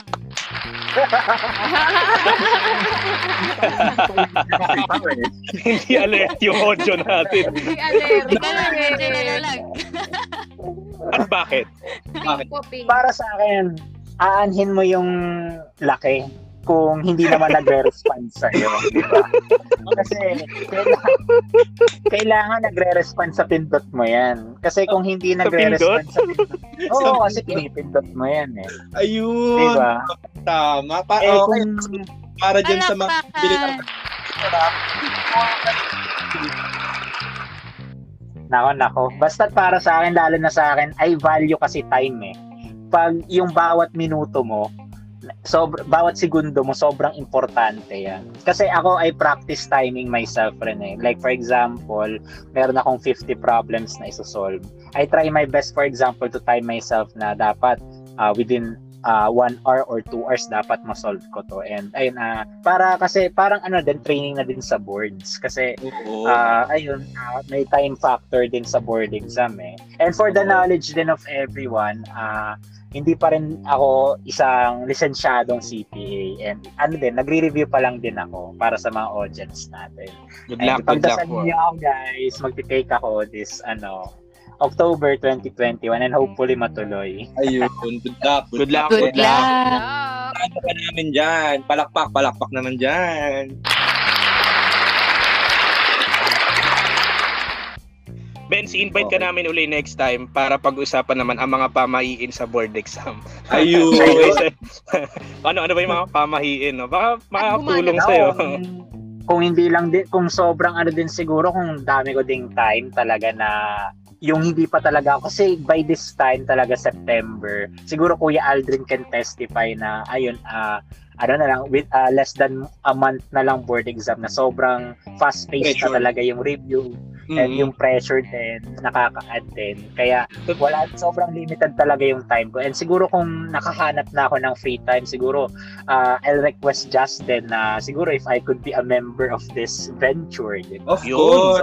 So, anytime, welcome ka dito. Oh, welcome ka. Kasi, ayun, kailangan din natin talaga ng, ano eh, na siguro, kailangan din natin na may ginagawa tayo other than academics, totoo, other than totoo, totoo. career, di ba? Siguro, dapat din nating uh, i-share yung mga kanto, kwe, kanto-kwento natin eh. Kanto-kwento. Yun yung ating mga kan- kanto.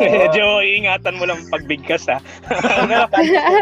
Pero, prop, kanto-kwento. Pero props for Benz, no? Kasi despite the busy schedule, he graced our show to. Thank you, Benz, no? Oh.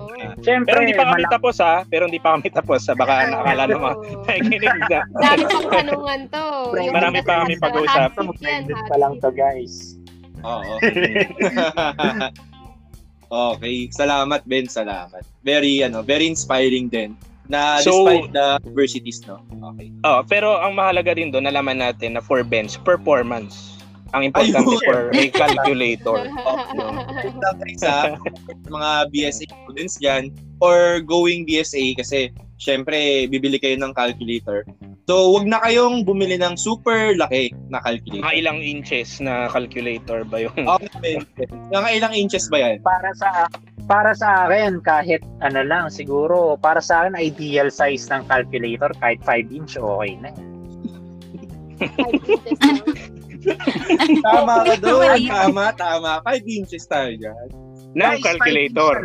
Nang five inch talaga ng calculator. Oh, oh, kasi oh. yung mga mga seven inches, sobrang laki na yun. Baka hindi na magkasya sa best ninyo yun. Oh, magkasya saan? Sa, sa bag, di ba? Sa de, ah, sa bag, sa desk. Okay. Oh, sa desk. Oh, sa lamisahan, okay. Sa ano. Oh, sa school. Okay, okay. Oo, oh, mahirap na yun. Oh. So, yun, bilang bilang isang Tomasian debater ni Benz, Uh, alam natin na yung kanyang sagot talaga may pinanghuhugutan o may nahuhugot. Oo. May logic. Okay, so performance tayo tsaka size. Kaya sa mga naka, naka ano na dyan, add to cart dyan na calculator, tanggalin nyo na yan. Bumili kayo ng yes with good performance. Okay. Tama. Agree. Agree. Okay. Ikat, o balik tayo dun sa org org experience na. Ako na naman! Akala ko nakalimutan nyo na eh. Ah, si Pao, si Pao. Hindi, si Kat, baka mag-add pa si Kat. Ah, ako? Ako ba? Ano ba yan? Anong tanong niyo sa org ko, ha? Nahiya kasi ako, nahiya kasi ako kasi lahat ng pinagsabi niyo parang, Quizby, paunahan? Oo, gumagaling ako sa accounting. Tapos ako, wala, wala man na natulog sa accounting yung org ko. Team naman tayo. Karamay tayo dyan. Ako, masaya ako nung nabigyan niya ako ng voucher, parang, Doon doon ko nakilala yung Angkong Pao eh. Ay, kat yung sa inyo. Ayun, yung showmay, tama. Oh, yung mga showmay, eh, di ba? Fan ako ng ano eh, ng, ng Angkong talaga. At siguro mamaya ikikwento ko yan sa inyo, yung experience ko sa Angkong. Pero, oo, oh, oh, maganda. Sila, next topic natin sa, yan. Sa org nila, Kat, merong voucher yan sa Angkong. Pwede yan, maging next topic natin about Chinese, no? So, sikat yung spotlight. Pwede naman. Mapapaaral na sikat ng ano niya. Papaaral ako ng Chinese history. Naku, naku. Huwag niyo ako yung on the spot. Yeah, yung magandang topic din yan. Oh, paki- pakilala ko na lang yung org ko para sa mga hindi nakakaalam. Ang org ko ay Scarlet Accountancy, which is a multicultural socio-economic or wow. Sa accounting. Mm-hmm. Very so, relevant. Parang, parang kabisado pa yung mission vision ng org. Diversity is key. Oo, diversity is key. Kung akala nyo na pang ano lang kami, ang nag ano lang sa amin, ang nagpauso lang sa Scarlet is talagang mga Chinese talaga. Kasi yung talagang marami sa Pilipinas nung time na yun. Pero hindi nyo, ang fun fact about Scarlet, yung president namin nung time na yun is Bangladeshi. Wow! Ayun. Oh, talagang, oh. Talagang diverse. So, so talagang, kamusta na yung oh, issue ng AMLAC dyan? Bakit naman? Bakit? Bangladesh Ice Bank. Bangladesh Ice pala eh. Sorry, sorry. Mga China talaga mahilig magpauso ng mga bagay yan eh. Mga Totoo. Chinese eh. Diba? Maraming Marami. pinagmula ng maraming origins ang ano eh, ang China eh. Oh, isa na dyan ang COVID nineteen. Excuse me with that, no? Grabe. Pero, sorry, sorry, sorry. So, Scarlet, back to Scarlet. Hindi kami yung nagpakalat, guys, ah. Hindi sikat mismo, no? Hindi sikat mismo. Ibang tao. Nasa Pilipinas po ako doon accent. Parang may nabilitaan ako na yung ano eh, yung P H one, 'di ba? May ninunumberan pa natin yung mga unang mga nagkaroon ng cases. Parang yung P H one ata galing sa Scarlet. Ah. Ay, hindi na, hindi na. Oy, ano, that, that that information cannot be proven, hala. Ah, uh, we cannot ano. My org is getting an attack. Pero na-maintain ba yun, yung patient number? Kasi kung believe naman ako, oh, patient one million two hundred something. Hindi, hindi na-maintain yun. Hindi na, Ay, hindi na-maintain. Nung ano lang ata, nung first five hundred lang ata oh. nila na lang. Oh, okay. Parang parang ganyan din tayo pag nag-aaral eh, no? So parang, okay, i-highlight yung gagamit, bumili ako highlighter, gagamitin ko to. Parang sa first thirty pages lang, tapos later on, ballpen na yung pangguhit. Oo, ganyan talaga. Natama rin kami. Oo. Tinatamad na. So anyway, back to my org. Let's talk about my org. Bali, ang main purpose lang ng Scarlet, sabi nga yung purpose, nagpapakalat kami ng culture sa ibang, syempre information, you know, kailangan mag-disseminate ng information, and we're also advocating for the environment. Tama, tapos we, ayun. Oo, maganda. Syempre, oo, we are also spreading, you know, kasi interested ngayon yung mga Pilipinos sa, sa Korean, sa Chinese, sa Mandarin, yung mga languages, different languages. Interested na yung mga Filipinos ngayon. So, nagpapa, nagpapa-seminars din kami sa ganun. Oo, di ba? No. Oh, kaya pala nakita ko si Jess sa mga seminars nila, gustong matuto. Pero yung seminar yata na yun, yung free food, kaya nandun ako. Panghila lang namin yun. Ah, kaya nahila nyo naman ako. Nahila nyo. Oh, alam namin kung ano yung nagpapatibok sa mga chan ninyo. Tama. Ayun. Shout out nga ibang pala. Klase atang, ibang klase atang tumitibok kay Jess pag may pagkain. Eh. Oo. Oh, napakasarap oh. kasi yung show, may Nako po. Hindi nyo alam ang power ng pagkain, guys. Yung food doon, Chinese din? Yung food doon, Chinese din? Hindi, nagpapa-Jollibee din kami. Ah, okay. Malay mo, Jollibee na ano, may siomay. Depende sa event. Depende sa event. Ibang Jollibee ata yan, ha? Ngayon, ha? Totoo. So, yun yung org ko. Ako ay Vice President for Finance, pero ayan. Hindi naman limited. Kaya pala? Oo. Budget naman, naman dyan. Hindi, so, hindi ka, naman, ano, ano? So, kung finance ka ka, ikaw ba yung bumibili ng mga foods? Like, sabi mo, gusto natin, siomai, Jollibee, McDonald's, ikaw ba yun? Hindi, hindi ako yun. Mga project heads yung gumagawa nun. Ah, okay. Kala ko. Sila nag-decide kung anong pagkain ninyo. Ayun. Oo. Ang importante lang naman is mapasaya at mabusog namin yung mga ano, mga mga members at saka non-members namin, di ba? Ayun. Tumitibok ang chan. Ayun. Oo. Yun ang importante sa amin. Mag-enjoy sila habang natututo din. Yun ang importante sa amin. Kaya pa. Oh, yan yung oh. dahilan kung bakit napabayad ako ng membership fee sa Scarlet. Oo, eh. Parang yung membership fee is a form of paying yung kinain mo ata. Pero hindi. Mas pag-investment. Or talo pa. Hindi eh. Now, may return. Oh. May return on investment naman. Hindi lang oh. ano, hindi siya loss. Hindi siya loss. Hindi siya loss talaga. Ano? Break-even lang. Break-even. For return. Oo, nagmumultiply yung return nila kasi ang gastos namin, ang laki talaga. Totoo, totoo. Legit talaga. Tapos yung, aside from the knowledge, of course, yung pagkain din, di ba? Yung binabayaran uh-huh. nyo. Ayan. Oo, may mga freebies din kayo. Ayan. Para ako nag, para ako nasa ano, recruitment service. Uh, um, para ako nasa talk ha. Para ako i-invite ko kami. Sa mga ano natin dyan, sa mga listeners natin dyan ng mga kan-talkers. So, alam niyo na, Scarlet is the key to your stomach.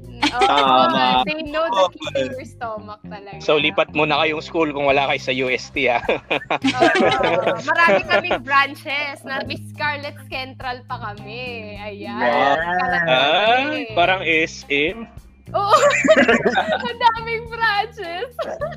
um, yun, yung, yun yung Orcos. Siyempre, sumali din ako sa ang ating prestigious na Junior Philippine Institute of Accountants. Ayan. Ayun! Oo, main org, din, main org. Oo, main org talaga yun ng mga org. Accountancy students. Sumali din ako sa mentor circle. Kasama ko dyan sila Jasper, syempre. Ayun. Tama, oo. Tama. Of course, di ba? Kailangan... Kailangan din natin mag-spread ng knowledge accounting. Oo, eh, knowledge taas so, to others, you know. Tama, tama. Talaga, oo. Transcendence nga kung sinabi ni Vince, di ba? Transcendence. Mm, oo, transcendence. Kung anong tinuro ng mga older years sa amin, yun di ituturo namin sa mga younger years. True, possible. Mm-hmm. Oo. Okay. Saka nakata- kami yung mga taong nakatambay palagi sa org group na pwede mo kaming tanungin. Kahit anong tanong. Without advice, anyone? Nako, nako. Nako, nako, nako, nako. Oo nga pala, wala palang love life sa ano, A M B. Nalala ko na. Ayun lang, ayun. Hindi mo sure. Hindi mo sure. Hindi mo sure yung host natin dyan. Baka meron yan. Okay, okay. Eh, pang- sana all, sana all. Pang-ibang topic naman natin yan, no? Sana all. Oh.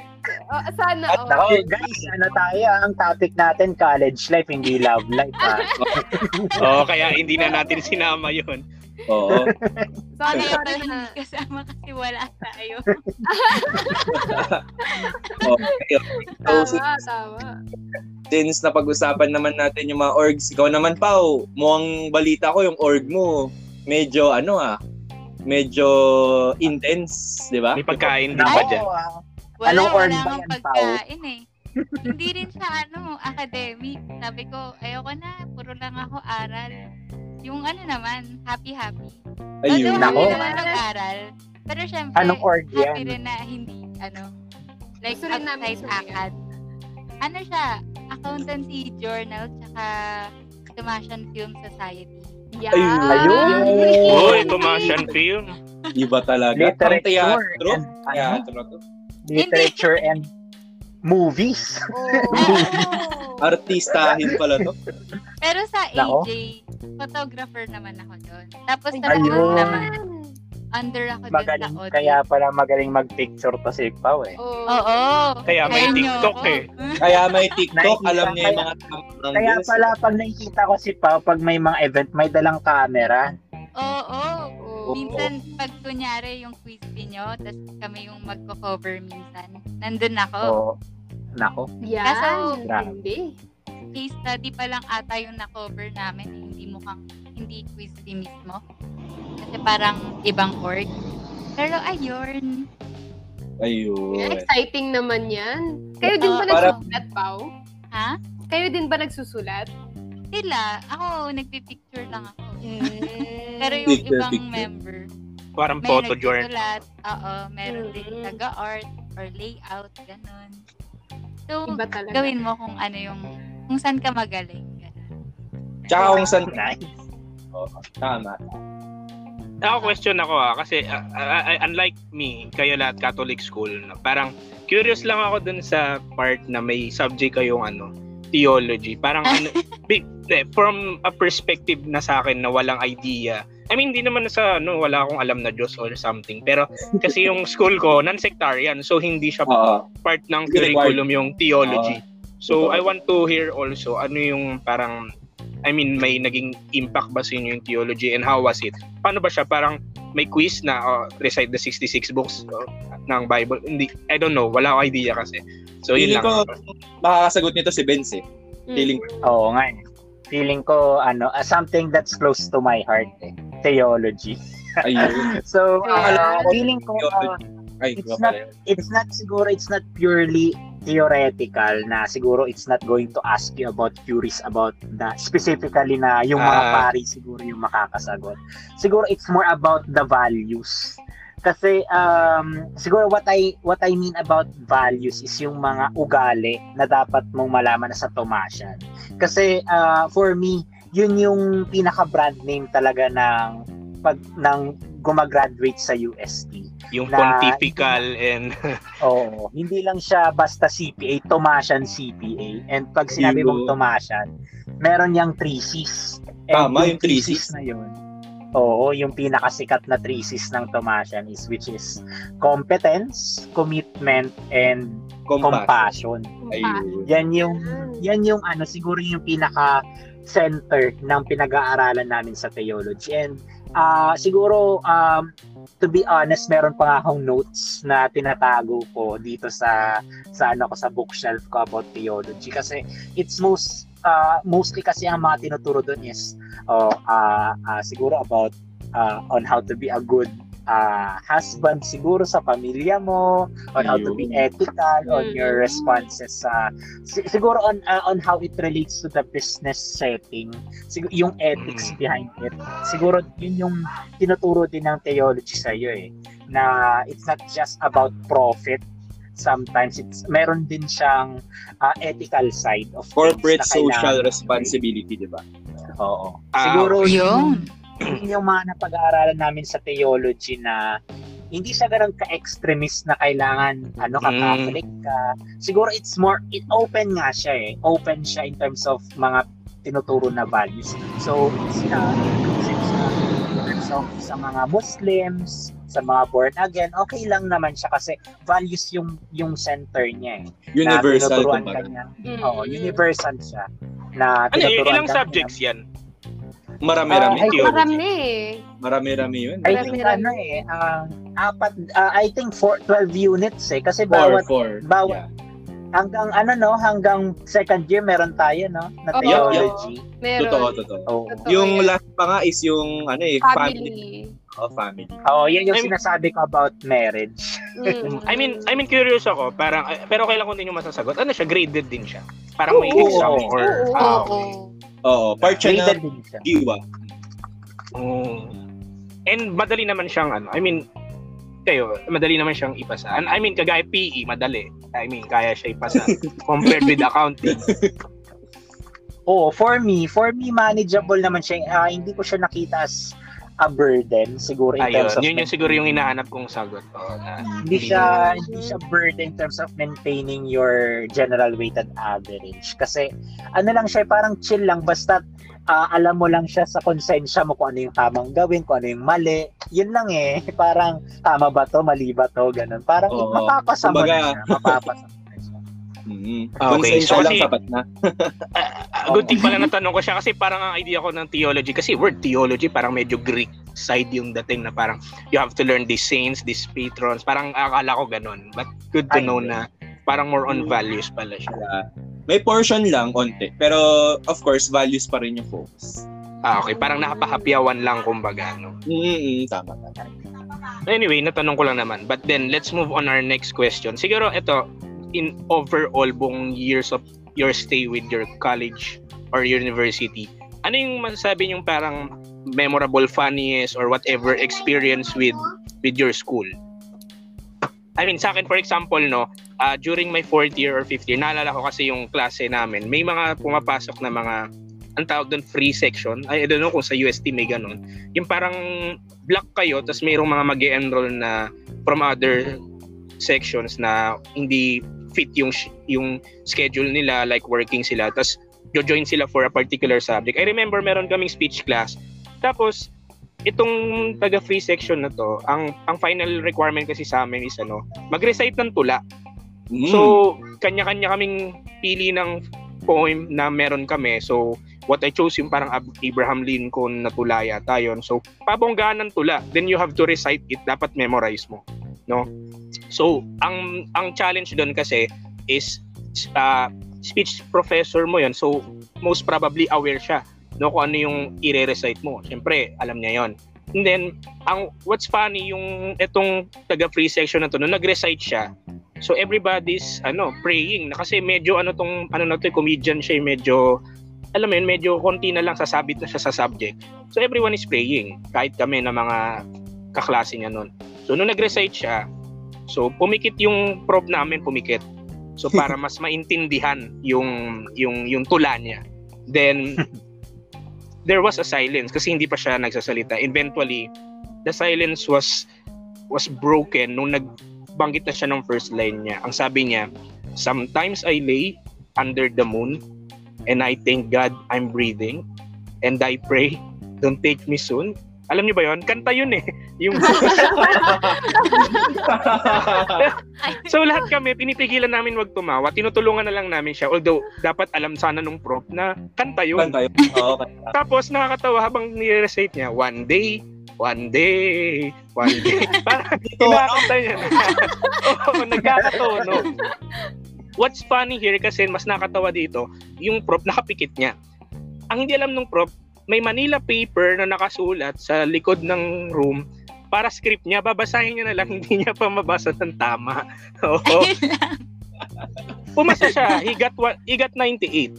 No? Wow. Nakuha niya ninety-eight. Nice. Pero deep inside, tawa kami ng tawa kasi sinong tangang makakaisip? Sorry for the word. Sino makakaisip na one day? Risky yun kasi malay mo alam ng prop. Pero alam mo comment ng prop, that was a great poem na na-recite ever sa klase niya. Wow. So, all time greats. Wow. Nakakatawa kasi nirarap man niya eh. One day we will, one day we will. Parang kulang na lang ano eh, mag-play ako ng spot uh, M P three or Spotify nung nung nire-recite niya to reveal. Instrumental na lang ko. Oo. Nakakatawa, I- one of my memorable ano yun. Uh, hanggang kaya hindi ko makalimutan yun eh, na kapag narinig ko yung kanta na yun, siya inaalala ko na may nag-recite, ginawan tula yung kanta at nakalusot siya. No? Yun. Kayo, ano ba mga funny experiences nyo nung college or overall? Experiences, di ba? Ano ba guys? Uh, para sa akin, sa ano, sa org room nangyari yung ano eh, yung fun experience ko eh.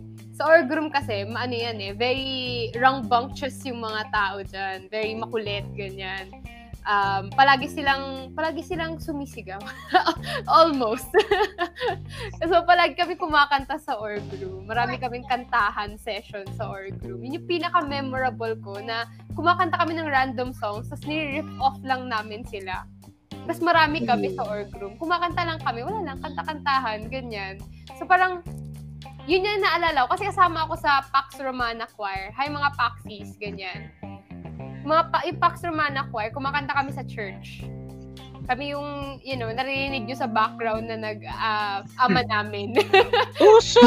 Wow! Ganyan. Sa ano, sa colleges, college, mga college events. So, kami yung, kami yun. Basically. So, kumakanta kami sa org room, yung mga nagigitara. Tapos kung ano-anong kanta lang, mga, mga, mga, ano lang, riff-off lang na kanta. Tapos sinasama namin yung mga ama namin, sinasama namin sa sa pop song, ganyan. Minus points yun, ah. Kayo pala yung ama namin rin. Parang medyo mali yun, ah. Sa ano, basta mga pakantang church, yung mga, ano, ano bang, um, ano bang kanta sa church, yung, Uh, Simon's Canticle, ganyan. Isasama namin sa, sa sabi natin, titanium, ganyan. Kasi mataas din yung titanium. Ganyan. Yung gano'n na mga tipo, ganyan. Yung masasayang time sa college days ko, I would say. Kayo guys, ano meron sa inyo? Mm. Pinaka-memorable. Kahit funny lang siguro. Or kahit funny siguro. Na funny or fun or masaya. Well, for me, actually, ano eh, kumbaga, para sa akin, ha, yung mga best, mga best parts ng college life is of course yung mga, ano eh, yung mga inuman after finals exam, after prelims exam, oh, minsan after quiz. Kasi alam mo yun, of course, kita mo naman, puyat lahat, pagod lahat, aral na aral, tapos, di ba? Eh, of course, after, after the gera, no? After the war, that is accounting. Kailangan ng ano eh, way to release the stress, diba? So yun. So sobrang fun talaga ng mga inuman sessions or jamming sessions. Eh, especially yung mga outing, diba? Diba, minsan after ng exams, pupunta kayo ng pansol, oh, ganon, swimming. The best talaga. Talaga the best. So, yun. And aside dun, of course, yung mga food trips, diba? Oo. Kasi of course, if taga-U S T ka, or basta taga-ano ka, U-Belt or what, ah, uh, hindi ka tunay na Tomasino kung hindi ka mahilig sa sex. Or Sisig Express. Oh, tawag. Sarap. Ako? Eh talaga eh. Oh, mamaya, mamaya pag-usapan natin yung mga best food to eat. Ah. Bawa, bawa. Sige. Pag-usapan natin. Paborito ni Jasmine. Fave experiences ko. Kayo ba? Nag-iisip oh, okay. pa ako eh. Nag-iisip ka ba? Sige, ako oh. nang mauna. Ako nang mauna. Okay. Mau. Sige, sige. Well, uh, for me, yung best memories ko siguro, ngayon siguro all I can think about, ngayon, during, ngayon siguro dahil pandemic medyo emotional lang ako. Kasi for me, uh, hindi siya yung mga big events like yung mga recollection natin sa Calaruega. Hindi yun yung mga para sa akin na most memorable sa akin. But for me, ito yung mga small things. True. Like for example, yung paglalakad lang sa hallway or like pupunta lang ako sa, aakyat lang ako ng passover papunta ng Espanya to, ano, to U S T na mismo sa gate. gate six ata parati yung pinapasukan mo, gate five. Sobrang nanimiss ko na yung feeling na yun na ano na hanggang gabi mag-aaral ka sa library tapos uh, after nun uh, ano ka parang nostalgic ka maglalakad sa Lover's Lane kahit mag-isa mo lang tapos titingin-tingin ka lang sa mga puno parang refresh ka na. Totoo, parang reflection mo, reflection. Yan yung mga nanimiss ko na siguro if may babalik ko lang yung oras, parang gusto kong bumalik sa U S T na parang wala na lang yung pandemic, babalik na lang ako doon na nanimiss ko lang na magising ng alas siyete sa umaga kasi hindi ko na nasusubukan yun kasi pinakamaaga ako ng gising alas otso. And ayun, nanimiss ko lang yun na mga bagay na sobrang maliit lang pero nakakamiss na mag-prepare ka for quiz, uh, ano ka, papasok ka, calculator lang yung hawak mo, wag ganun, mga, mga bagay na mga maliliit pero nakakamiss. Kasi totoo, hindi, totoo na, hindi na natin siya nararanasan na kahit oh. maliit lang siya, ang laki niya palang bagay. Iba, iba yung impact talaga. Mm-hmm. No? Lifelong impact siya. Mm-hmm. Tama, May tama. tanong ako. Kasi, uh, I mean, I, I know, hindi ako taga U S T, pero I always go dun sa simbahan na yan, every Sunday, especially nung nakadorm ako for review. Then, uh-huh. dun ako nagsisimba, no, sa U S T talaga. And then, nandun yung Lover's Lane. Curious lang ako, parang ano ba siya? Lover's Lane ba talaga yung tinawag sa kanya? Or binansag na lang yan ng mga ano dahil ano mami nagpi-P D A ba? Ay, ano, ano? Wag, wag mo nang bawat. Wag mo nang tanangin, Kuya Aldrin, dahil maraming ang nagpi-P D A doon. Ay, talaga. Pero uh, kidding aside, ang maganda kasi sa ano sa Lover's Lane is mapuno siya. And uh, nandun din kasi yung mga fountain na tinatawag na. Nandun nga din. Oh, nandun. Yung pinaka-tanyag na Arch of the Century na kung Ayun. saan yung Arch of the Century nga uh, doon ka talaga papasok pagka first pagka freshman ka doon ka papasok and pagka graduate mo doon ka din lalabas and oh, meron ng ano ka tradition sa U S T na never ka dapat lumabas or pumasok ulit sa Arch of the Century during your undergrad. Kasi once you do it, it's either na mapapalitan ka ng course or makikick out ka sa U S T. And oh, I think from from my knowledge, from my knowledge, no one ever uh, violated that rule kasi sobrang sacred sa U S T yun. Except so, me. Kasi oh. naka sampung beses akong back and forth sa bar. Kaya tuloy nung naisip ko maglo-law school ako sa U S T. Sabi ko hindi, wag kasi dumaan na ako ng ilang balik doon so baka may sumpa. So iniinggit ko sila just noon nung pandemic na may graduation dapat kayo na. Ako buti pa ako nakailang pa, labas pasok ako doon sa oh, Arch. Sabi ko, grabe. Buti ka pa no? Sobrang sana all. Sana all. Sana all nga, di ba? Sana, Sana all. all. Pumasok pa tayo, di na tayo lumabas. Paano ba yan? Yun yung sinasabi oh, ko my. na parang uh, isa sa mga ano talaga na downside ng naging, pan- uh, naging downside talaga dito sa pandemic is graduate nga kami pero without that graduation rights na sobrang minimithi talaga ng isa Tomasian graduate kasi so ano eh, uh, parang Uh, breathtaking yung mga ceremonies na oh. ginagawa sa U S T eh. And never namin na-experience yun. Pero na-experience yun ba siya ba yan? No? Ano yun? Minecraft? Ay, hindi rin eh. Hindi rin eh. Kasi nakita ko parang yung tradition daw gagawin via Minecraft. Tapos nakita ko yung ano ginawang Minecraft ng U S T. Hindi kami sinama eh. Hindi kami invited. Hindi kami sinama. Oo, hindi kami invited. Ano na kami? Uh, nakalimutan na nakalimutan kami. Nakalimutan na kami. Alaala na lang natin. Dean, shout out. Shout out sa'yo, Dean. Again, the views and opinions do not. Shout out sa'yo, Dean. Well, gusto ko lang din i-share, no? Parang sa U S T kasi. Although I'm not from U S T, madalas ako dyan. Parang it became close to my heart din. Lagi rin ako nandyan pag ano, December, Paskuhan. Siyempre, mawawala ba yun? Oh, nakakalusot ako eh. Nakakalusot. So, nakakalungkot, no? Na parang wala tang Paskuhan last time, no? Parang wala. Nag-live stream lang sila tapos nag-replay ng oh. mga previous Paskuhan.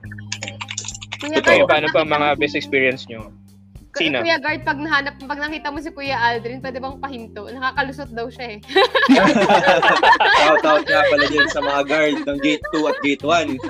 Mahina ang control nyo, nakakalusot ako. Yun lang. Nako, nako, nako, nako, nako. Okay, parang welcome. Parang na-skip ko lang ata yon yung may pandemic. Pero every year, nandun ako pag Paskuhan. Wow. Nauuna pa ako. Iba, iba. Iba talaga. De, kasi Some, ano, eh, ano eh, ba, nagbabanda rin ako. So parang for me, importanteng event yung Paskuhan. Yan, parang kagaya sa U P, yung, ano yung kanila, U P, ano yung sa U P, parang katumbas ng Paskuhan. U P uh, Fair, yun, di ba? May U P Fair sila. Yun, yun. Kasi unlike U P Tomasin. Fair, C U S T, parang mero, medyo strict siya eh, no? Parang unlike with U P Fair. Oh, talagang oh, open para sa lahat. May ticket. May ticket sa U P Fair eh. Oh, babayaran mo. Diba? Diba? So, so Tomasian by heart ka din pala, Kuya Aldrin. Wow. Oh, kasi parang, oo, totoo yan. Parang naging close connection ko siya. Aside from the fact na dapat sana dyan ako nun, if I had the money that I could, you know, pay for dun sa parang admission, no? Uh-huh. And then yun, yeah, naging malapit din sa sa akin, especially nung review na, kasi sila Missus Ireneo yan, mga naging kadikit ko yan, so sila Sir Dayag yan, so kaya akala rin nung mga taga review center nun dati sa Reza, U S T ako, so mm-hmm. akala nila U S T kasi oh, ayun, U S T by heart lang, U S T kasi, by heart. Kasi kung compared na parang closer ako with those professors na yun compared dun sa iba. Eh kasi sabi ko, napulot, napulot kasi nila ako sa daan eh. Kinumkup nila dahil, ako. Dahil dyan, isa naman tayong ghost. Ghost eh! Ghost, ghost eh! Ghost eh! Nako, nako, nako. Siguro ano, kung wala kayong maisip na fun experience, siguro pwede mong i-share na parang kagaya nung sa A R C na bawal kang, ano yung mga parang pamahiin with U S T na parang pwede mo rin ma-share sa mga new, ah. new and na pumasok sa U S T, although via Zoom sila ngayon or uh, U S T Blackboard, parang by, by the time na nag, nag-stay na sila sa U S T, kasi sa amin nabawa sa U E, meron din ganyang lane na tawag doon yung cinco lane na katapat ng Luwalhati State statue na pag hindi ka pwede daw duman doon sa gitna, otherwise babagsak ka. And I tried it naman, tinry ko naman siya, and I was one one of those ano maka-testify na it's not true. Ah. Oo, okay lang tumawid ko. Malakas ang loob. Malakas. Tinry ko out of curiosity. Tawid niya ako back and forth ilang balik. Eh, nothing happened. Yata so, nang pamahiin, tinatry mong ano, oh. sirain. Tinatry ko sirain. Kaya ba sa U S T, parang meron bang parang tumatak sa inyo na pamahiin from either mga nauna sa inyo na senior sa inyo or prof na nagsabi na ganito, wag daw ganito, ganyan. Meron ba? Aside from the A R C na bawal dumaan during your stay. Hindi hmm. pa mariin yung akin eh. More on ano practice yun? Na siya. Ano yun? Ano kapag yun? Parang feel mo, babagsak ka, pag may makeup ka na lang, para kung sakali bumagsak ka, at least babagsak kang maganda. Like, ganun. Ayun. Ayun. Hindi, one oh one yan. Parang may nakita akong meme na ganyan ah. Ano din. So ano yun, basihan mo, makita mo pag, ah, okay, naka-makeup to. Mukhang, mukhang bagsak to. Mukhang bagsak yan ah. Hindi eh, naman, siguro mukhang may quiz lang may maya. Oo, oh, oh, oh, mukhang magtitake lang ng exam, tapos hindi ganun ka-confident sa parang naaral. Actually, nagawa ko na rin yan eh, mga maraming beses na. Kaya ako laging may makeup minsan. Yung pala yun. Guilty pala. Makeup oh, lang sapat na. Pero nakagraduate naman. Okay, hindi uh, naman siguro totoo yan. Hindi naman. Si Pau ang hindi naman, hindi naman. Papasa tayo lahat. Tama. Kayo, meron pa ba kayong naisip na ano? Ano pa or wala na? Na parang tra- pamahiin. Ako, hmm. ako, sa, sample sa U E, no? Parang naging goal ko nun. baka C R sa lahat ng C R ng lahat ng building ng college. Hoy, nagawa ko yun. Congrats! Nagawa ko. Congrats! What makes it worse, walang bidet sa U E. So, ay, I had... Sa lahat? Oh, ang, ang gamit ko ron, ano, yung one point five na, ano, na absolute.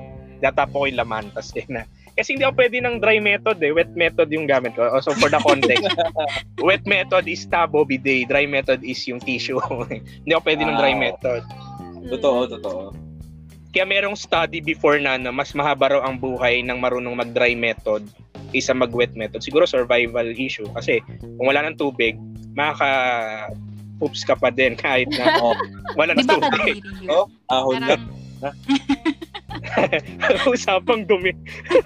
Usapang dumi. Sample, nag-work ako, nung nag-work ako, ginol ko rin yun, dapat lahat ng floor maka-C R ako. So bago ako nag-resign, nagawa ko siya. Na-C R wow. ko hanggang eleven. Wow. Yeah. Good thing naman may bidet na sa office noon. May bidet ang office, unlike with U E, walang bidet. Kuya, ilang floors ba sa inyo? Sa uh, sa, sa K P M G, ano, ten floors siya. So, yung ten floors. Tapos may basement pa yon. Hindi ko pinalampas yung basement. Mas madalas ako sa basement. Kasi doon, may aircon, tapos, ano, private, kasi mahina yung signal. Yun lang. Ang naging challenge ko lang dyan, before, nung nag-C R ako mag-isa, natrap ako doon sa, ano, sa, kasi bago ka makapasok doon sa isang pintuan, may itatap mo yung I D mo. So, para makalabas ka, you have to tap again from the inside para makalabas ka. Eh, nangyari kasi sa akin, nag-tailgate ako, ibig sabihin, may naunang pumasok, sinabayan ko ng pasok, hindi ko tinap yung I D ko. Tapos, yung nag-C R na yun, na pumasok din, lumabas na. So ngayon, hindi ko matap palabas. Nata- nastuck ako doon sa basement ng thirty minutes. At wala akong matext kasi wala signal. Puti. So, so, yun. So, sa mga nagsi-C R dyan, make sure nyo na ano ah, Kung, kung medyo I T sensitive yung mga pintuan, make sure nyo nakatap kayo bago pumasok para paglabas nyo, di kayo magaya sa akin na na-stuck sa loob. Oh. So, lesson learned. Oh, lesson learned. Lesson learned. Knock before you enter. Knock before you enter. Knock before you enter. Knock before you enter. Wala pang signal dun. Another tip din siguro, no? Kasi may bidet, di ba? Meron tayo sa accounting kasi tinatawag test of control. So, itest oh. nyo muna yung, yung bidet kung gumagana. Kasi experience once, hindi ko tines o ang control. So, hindi ko nakita ang design. Effective ba siya? I mean, tawag natin over-reliance, no? So, oo, so risk of over-reliance. Ako ang na-test. So, I had to call my friend. Pare, bili mo naman ako ng ano, tubig dyan sa may mini-stop. Kailangan ko lang. Yeah, ganon. Yun yung uh, life hack sa, sa C R. uh, minsan naman, yung bidet medyo intense kung bumuga, no? Parang... Uy, parang ano, buong kaluluwa mo tatamaan. Parang lilipad ka na eh, no? Meron naman bidet, ano, parang tuldok-tuldok naman, patak-patak, ano. So, ellipsis baga. mm. So going back with memory, siguro naalala ko lang din sa U E na memory. Kasi sa U E merong ano, yung drinking fountain, yung bawat kanto merong ganun. So I don't know sa U S T merong ganun. Sa U E may ganun, yung parang pwede ka uminom, tatapakan mo lang yung sa baba, tapos tatagas na yung tubig from a fountain. Nakakalungkot doon kasi ang konti nung tulo, so para ka nakikipag lips to lips doon sa sa gripo. At ito yung pinaka nakakatawa kasi nakapila ako noon, das may mga dentistry na umiinom before me. So inantay ko sila makainom. And then eventually may dagang lumabas from the oh. oh. oh. Sorry sa school, ha? I'm not I don't mean to, to destroy your reputation, pero that's as ex- that's my experience, no. So good thing di ako nakainom. No? So thing, sobrang yeah. nakakahiya yun, nakakadiri. Uh, Matik. Kaya ba? Matik dual. Matik leptospirosis ba yun? Bonus pa, bonus. Hindi hindi matik, bonus yun. Oo, oh, kasi ang ang weird kasi yung daga basa. So it means naku po. At hindi lang siya basta daga, ang laki niya talaga. Oh my God. Pasintabi po sa mga kumakain ngayon. No? Teenage Mutant Ninja Rat. Ninja Rat. Parang ano, ano to, parang yung daga sa laki niya, parang dito na rin nag-college. Parang ganun yung daga. Hindi na huli ng mga ano, pusa. Oo, sobra. Bulat ako. Combat. Yan ah. Pero buti na lang, hindi pa ako nakainom.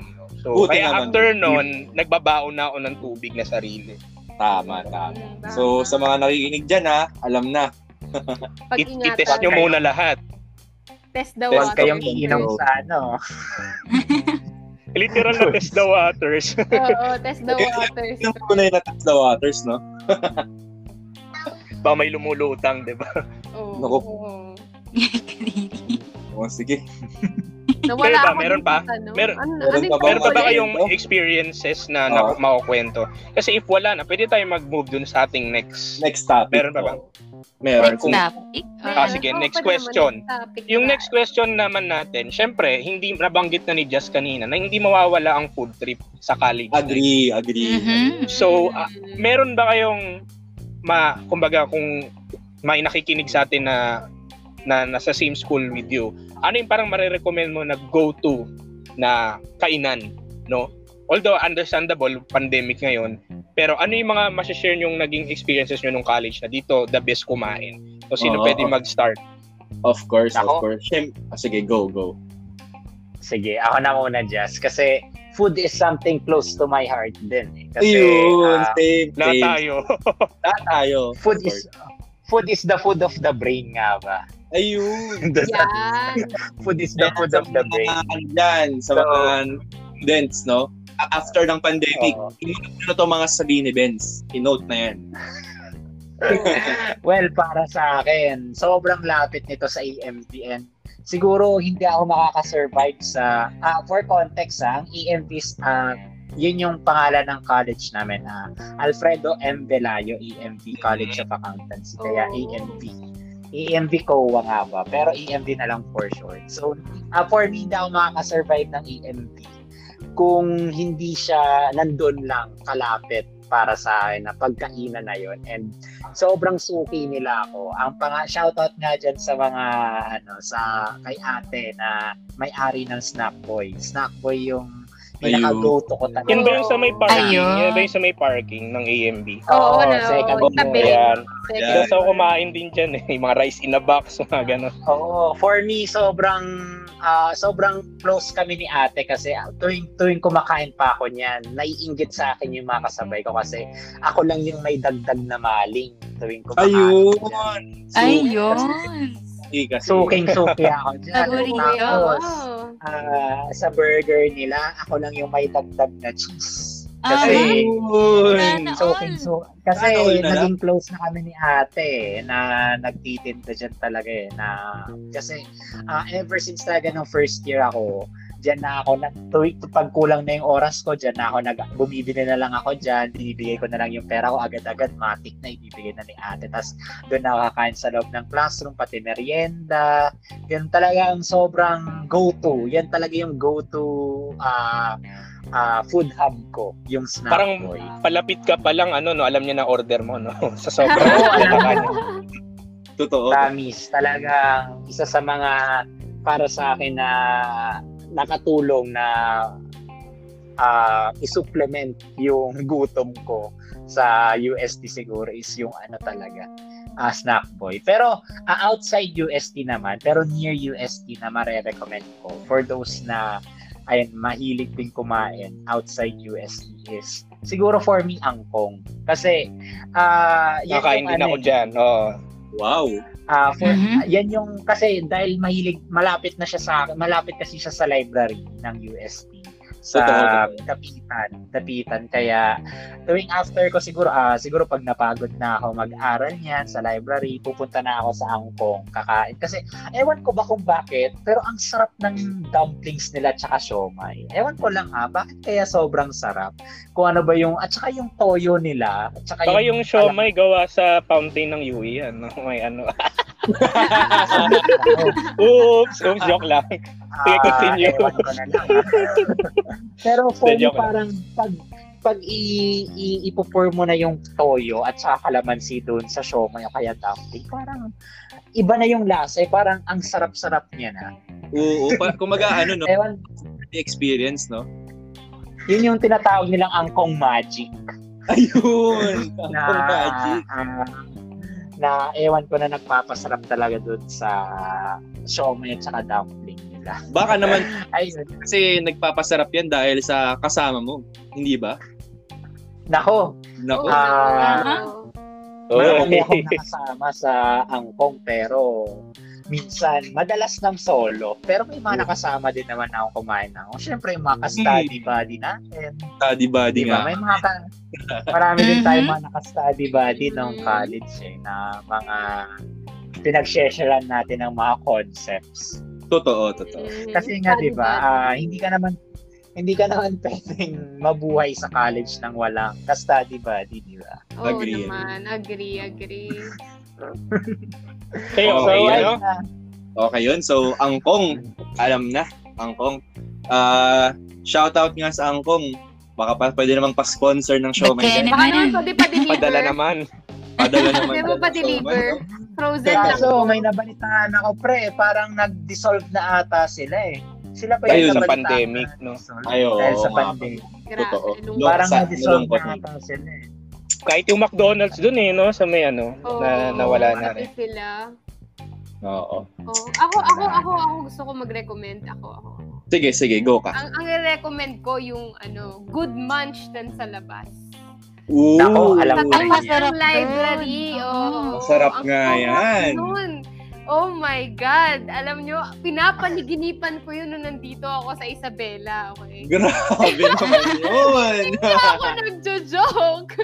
Hindi ako nagjo-joke. Pinapaniginipan ko yan. You know, yung masarap grabe. Nilang ano, honey fish. Grabe. Ay, naku. Oh, naku. Mapapaniginipan nyo rin pag nalasahan nyo, guys. Okay? Hindi ko alam kung oh, nasaan na sila, pero alam ko nagsarado na rin sila dahil sa pandemic. Pero sana magbalik pa sila. Totoo, sana magbalik. Oo, sana pandemic. Magbalik pa sila after nung pandemic. Kasi yun lang kaligayahan ko sa U S T. Yun lang talaga eh. Wag nang bumalik, wag nang bumalik yung mga ex natin, yung mga pagkain uh, na lang natin. Pagkain na lang po. Tama, tama.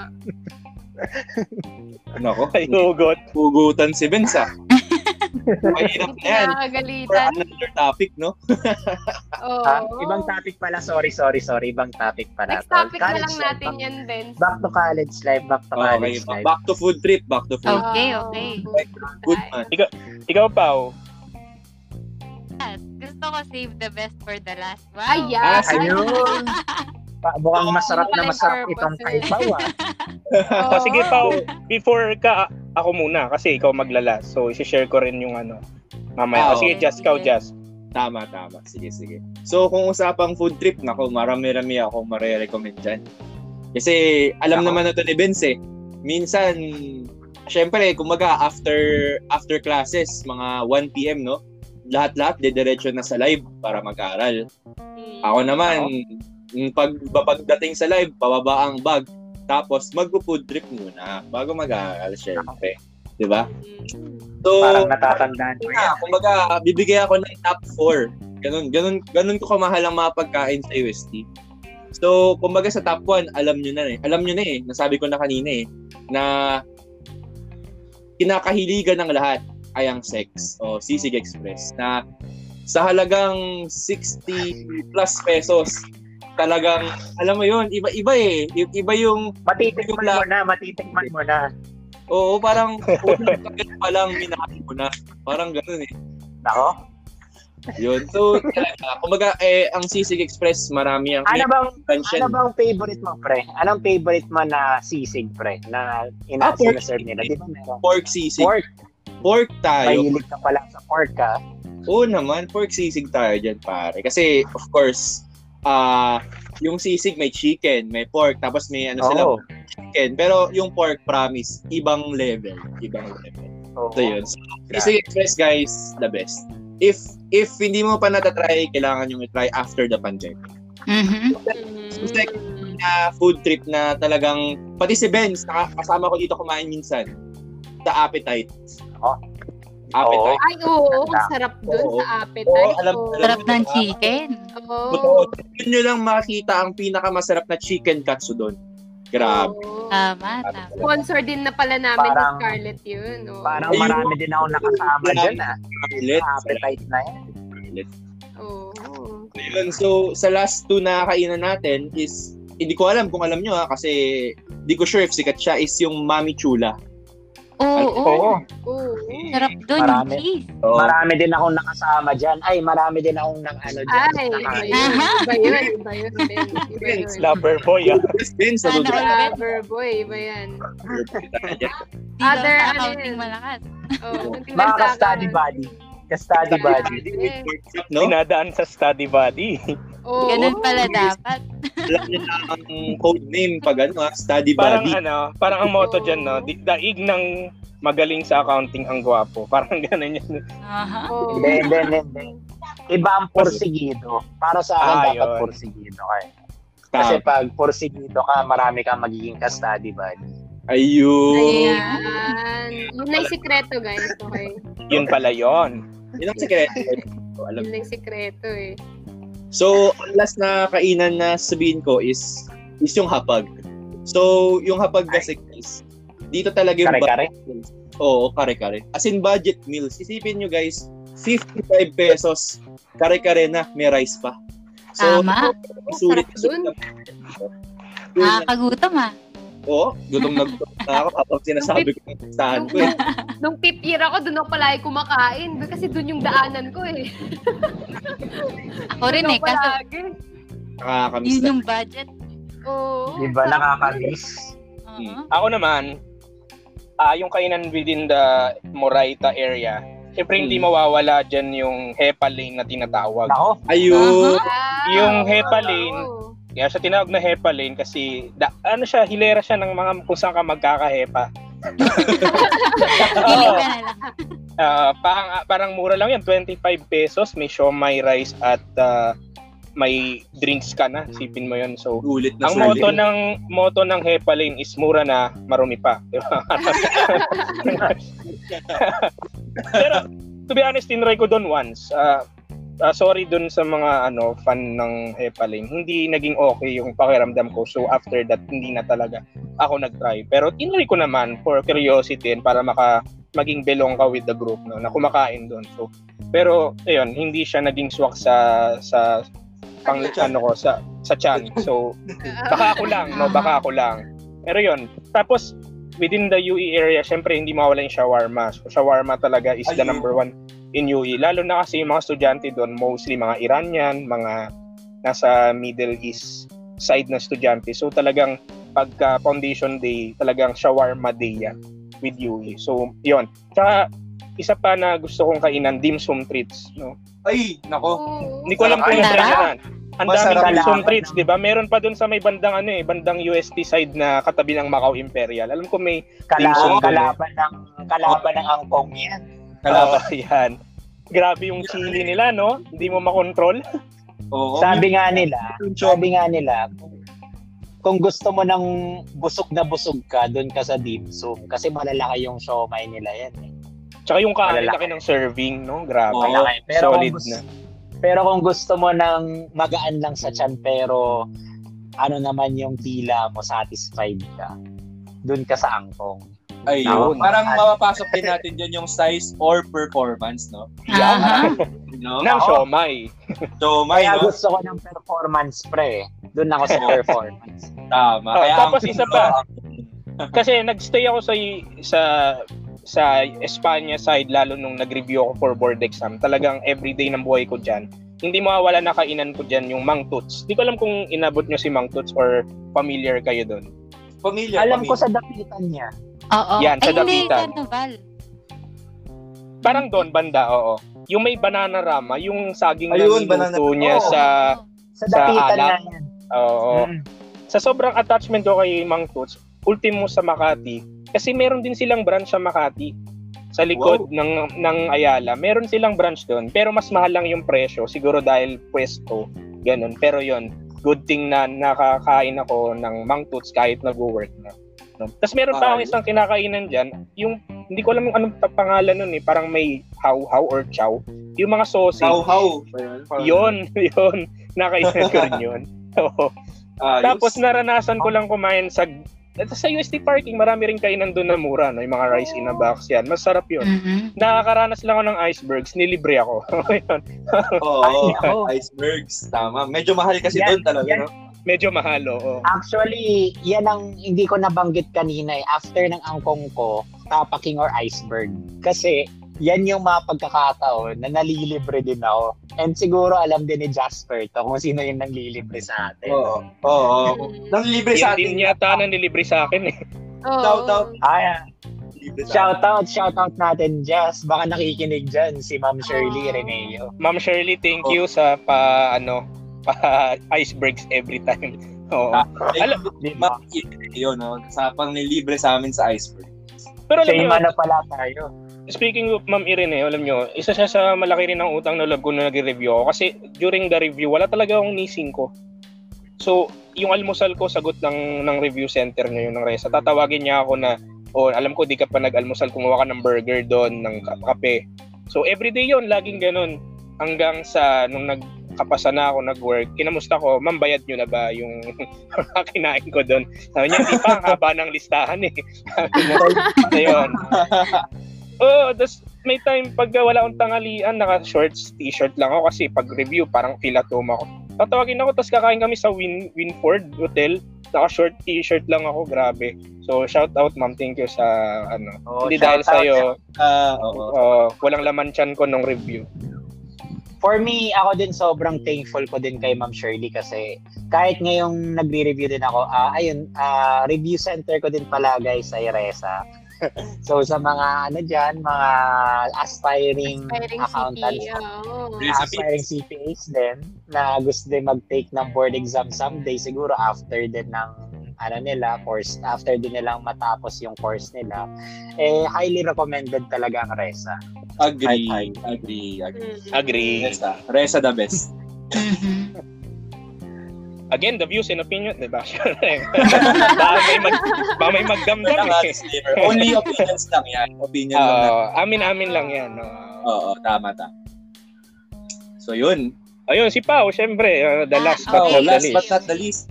Kasi foodie ako. Marami din akong nakainan. Lahat ng sinabi nyo, napuntahan ko na and more. Panis! Ganon, umabot. Pero yung pinakamasarap, gusto ko talaga ma- ma- mapakinggan eh. Yung ano pinakamasarap at saka pinakasulit, yung pagkain ng kador mo.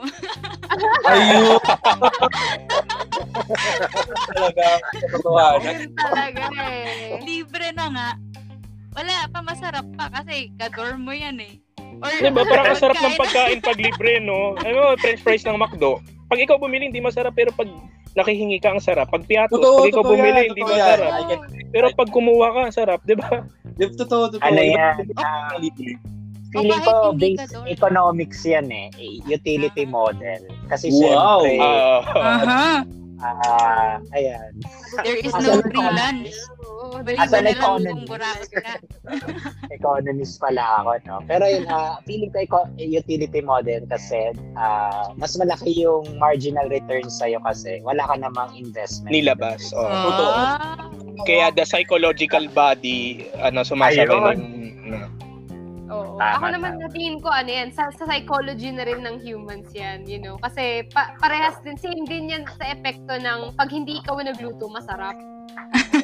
Oo, oh, oh, tama. Psychology natin yan eh. Pag ikaw, ako guys, for me, ako din, uh, I can relate kasi nagluluto din ako.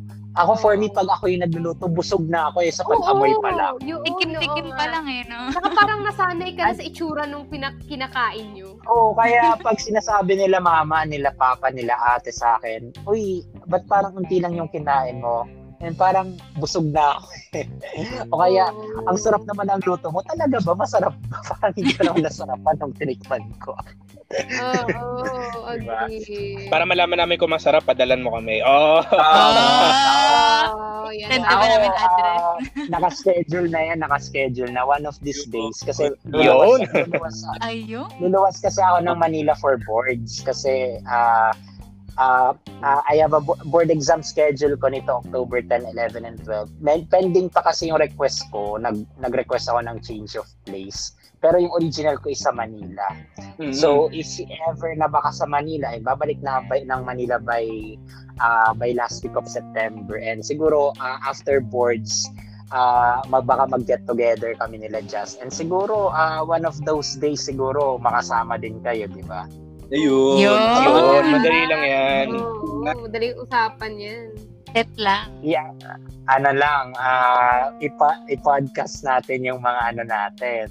One call away, ganyan. Tama, tama. Tama. O, Pao, ano pa? Bukod sa libreng pagkain. Actually, ayun lang talaga. Ayun lang wow. talaga. Pagkain ng mga friends mo, alam. Ganun.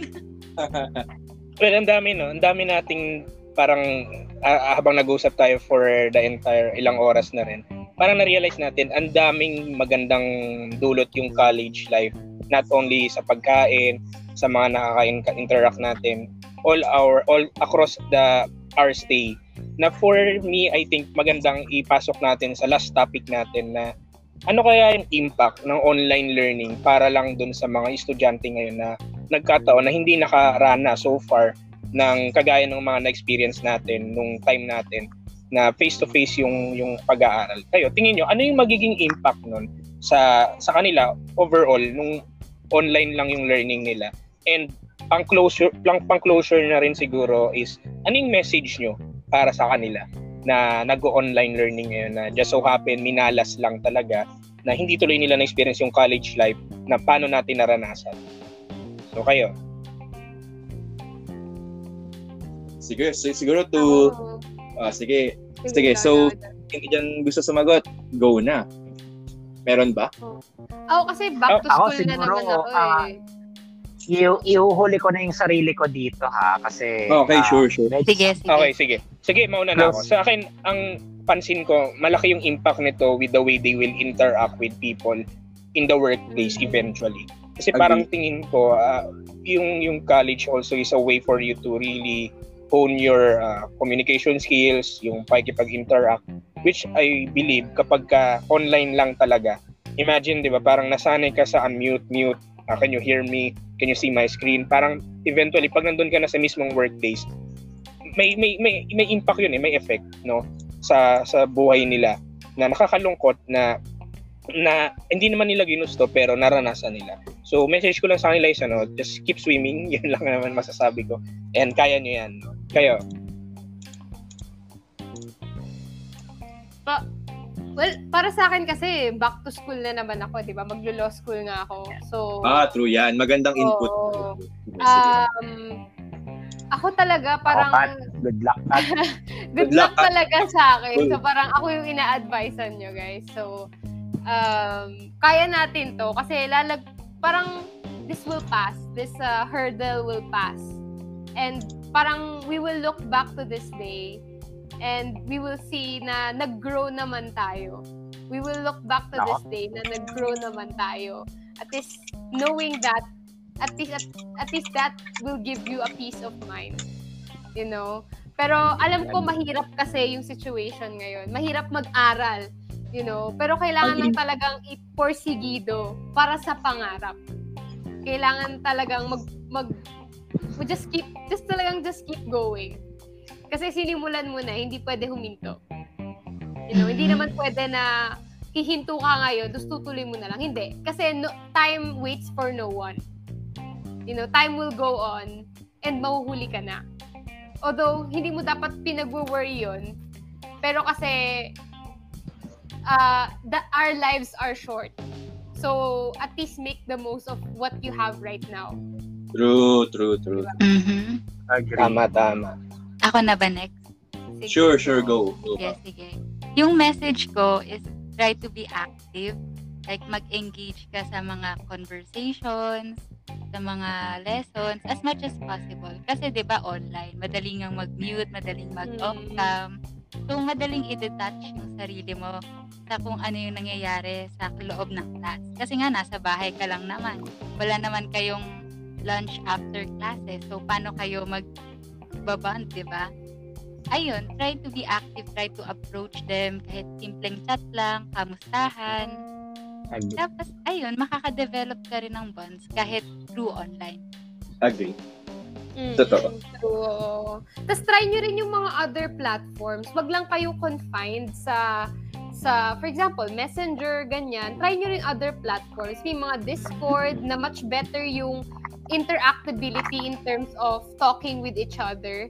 Kasi dun may mga, may mga pwede kayong mag-on-cam, dun kayo mag-aral, parang library, ganyan. Tapos, uy, inom lang ako kape. Ah, anong iniinom nyo, guys? Ganyan. Pwede kayo mag-on-cam kayo sa Discord, eh. So, try nyo rin yung ganun. Make friends, guys. Make friends na, you know, kasing sipag nyo rin. Kasi alam ko talaga nakakapagod ngayon, eh. Eh, madaling hmm. ma-burn. Hanap kayo ng, hanap kayo ng study buddy, guys, friends. Yan ang ating Mister Study Buddy. Study buddy. Ito, ito si Vince talaga. Ba, hindi ganun na study buddy, Vince, ah. Uh, Uy, ako legit na study buddy. Kasi ako marami akong ka-study buddy. Si Jasper, ka-study buddy ko yan.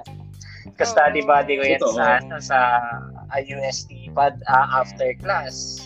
Sa black uh, sa whiteboard kami nakatutok, nagko-compute pa kami ng kung ano-ano, diba? Tama, tama. Oh. Ako na ba? Or ikaw muna, Jazz? Ikaw muna, ah, Jazz. Sige, ako na muna. Ako so, ako na lang uh, yun, eh. Kumaga, ano, sige. So, to answer the first question, no, na, na sabi nga ni Kuya Aldrin, what's going to be the impact in the students' lives dahil sa online classes, no? So, yung magiging sagot ko dito is actually based sa nakita kong research ng NEDA or the National Economic and Development Authority na estimated magkakaroon daw ng productivity loss of over over the next forty years amounting to eleven trillion pesos. Kasi nga, of course, the lack of face-to-face classes will hamper the students' ability to learn, no? So, kung ako, uh, ang message ko dito is to to make this statement not true. Na despite this estimate na magkakaroon nga ng productivity loss because of the difficulties of online learning is you try to find ways to not make this true, to find ways to maximize your online learning. Na, of course, uh, going back din sa sinabi ni Pao na make the most out of your online learning by uh, communicating then with your classmates, with your friends. Na, kasi alam mo yung nagiging mentality dito is dahil online classes, parang tatamarin ka ng kausapin yung mga new people. Kasi parang at the end of the day, di ba, parang ito yung mga bagong tao. Tapos, iba kasi yung pag face-to-face na nakita mo yung ibang tao, parang hi, hello, makikiusap ka talaga. Eh, pag online, parang tatamarin ka, di ba? So, yun. So, parang go out of your comfort zone and try to meet other people despite the hindrances of it being online, no? So, yun. So, talagang make the most out of your life. And, of course, is wag, uh, don't, uh, Uh, don't be, kumbaga, uh, hindered na dahil online learning. Na parang, yes, we can all agree na iba talaga yung level of uh, under comprehension kapag face-to-face. Iba talaga yung, ano, linaw, eh. Kita mo yung prof, pwede ka magtanong sa kaliwa mo, ano sabi ni sir, anong sabi sa kanan, ano ulit yung concept na to. Parang yun kasi, that, that's what makes learning easier, no? So, dahil nga online, uh, mas mahirap. So, try to find ways to counteract that. Diba? So parang, kumbaga, diskarte na. Diba? Kasi of, at the end of the day, I believe the students will find ways to maximize their potential despite the hindrances. Diba? Parang kanila na lang yun, no? Kung hayaan nilang ganun yung buhay nila or agree, agree. Lalabas nila, lalabas sila, no? Oo. Nasa, kasi nasa kamay nyo. Naman, eh. Oo. Everyone uh, potential. Kumbaga, kumbaga sa bida, bugbog muna, di ba? Bugbog muna yung bida bago manalo. Well, ganun ang sa mga students natin. Para sila mga bida na nabubugbog ngayon. Pero at the end of the day, they will conquer this, they will win, and they will achieve. So, yun oh, at sa dulo nun, sasayaw sila sa beach kasama nung mga ano, ibang bida sa cast. Tapos, tama, end na ng movie. Happy ending time. Typical Pin- Pinoy movie, di ba? Totoo. Oh, tapos darating yung mga police pag tapos na yung mga action. At sa ano yun, sa ano yun, parang gara, ano yun, tawag doon yung lugar kung saan yung hostage, gano'n.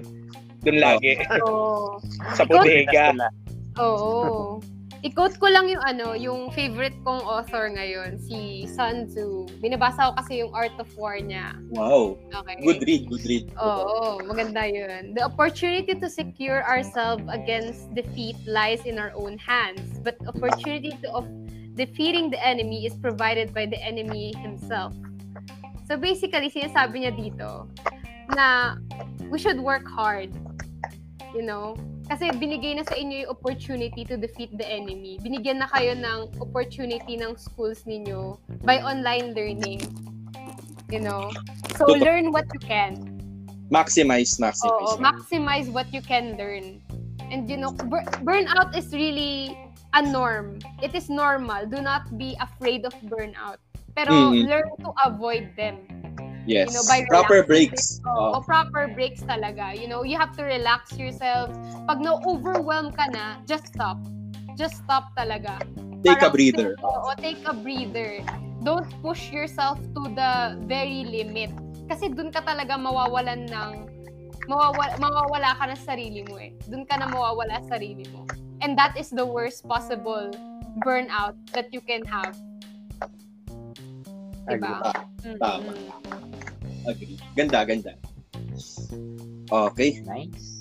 So, dito na tayo sa ating final answer. Oo, ito na. Final answer na tayo. Okay. Before we wrap this, Mister Vincent Egaloy, take the stage. Ayun. So, for me, para, uh, I, I totally agree sa mga messages ninyo and suggestions ninyo, mga ano, mga kakan-talkers sa ating mga ano, listeners. So, um, kasi in terms of competence siguro ng mga online learners natin ngayon, uh, feeling ko it's equally the same ng nung uh, nung face-to-face. Actually nga para sa akin much better yung platform ng learning in terms of academics ha? Kasi mas mabilis yung pace ng pagtuturo ng mga professors kasi instead of the non-value-adding time of uh, writing all the concepts, kaya na nila yung i-flash in one second, nandun na siya agad sa screen mo and they explain na lang niya yung mga concepts na kailangan matutunan. So, in terms of efficiency, nandun na siya eh. Eh, uh, and effectiveness din para sa akin kasi uh, siguro in terms of the delivery ng concepts nandiyan naman yun sa professor eh. So in terms of competence naman ng, na magigain mo sa online learning, same lang yan.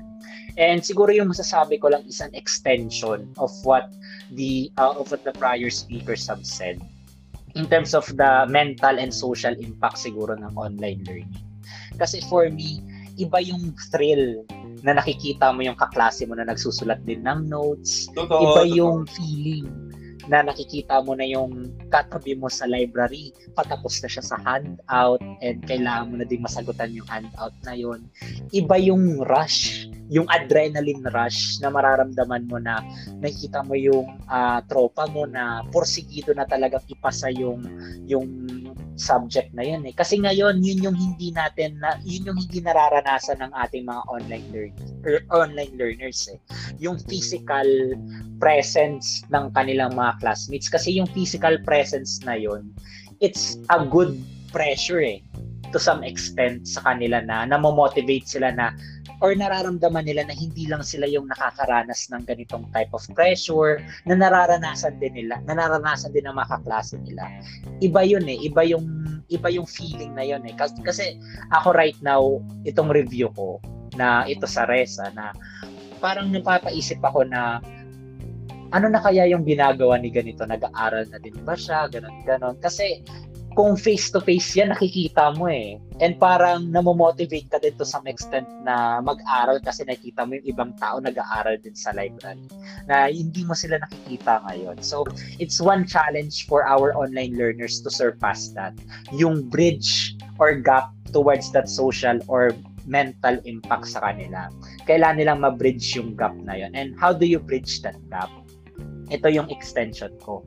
Siguro, try to try to constantly communicate with your classmate na meron namang messenger, meron din namang Discord, or yan, meron mga other platforms that can ease out or siguro to uh, to some extent para to to uh, to stay connected with them try to, ay, kamustahin mo, kamusta ka na ba? Uh, how are you feeling? Uh, in terms of uh, outside academics, try to try to engage conversations with them para you don't feel uh, you don't feel isolated sa four corners ng bedroom mo or sa study area mo na solo mo lang, ang katapat mo lang yung screen mo. Parang meron pa ring connection, hindi mo lang sila nakikita. And siguro try to schedule some other activities outside academics kasi um, for me, ito yung uh, ito sa work, siguro something that I can uh, something that I can correlate with academics is yung work kasi pares din naman na merong mga compliance. Eh, sa amin sa work, meron kasi kaming inuman na tinatawag na para mer- uh, once a week or siguro twice a month, nagmi-meet up kami sa isang Zoom meeting or Zoom area. Tapos we're, uh, naglalaro lang kami ng mga laro like Kahoot.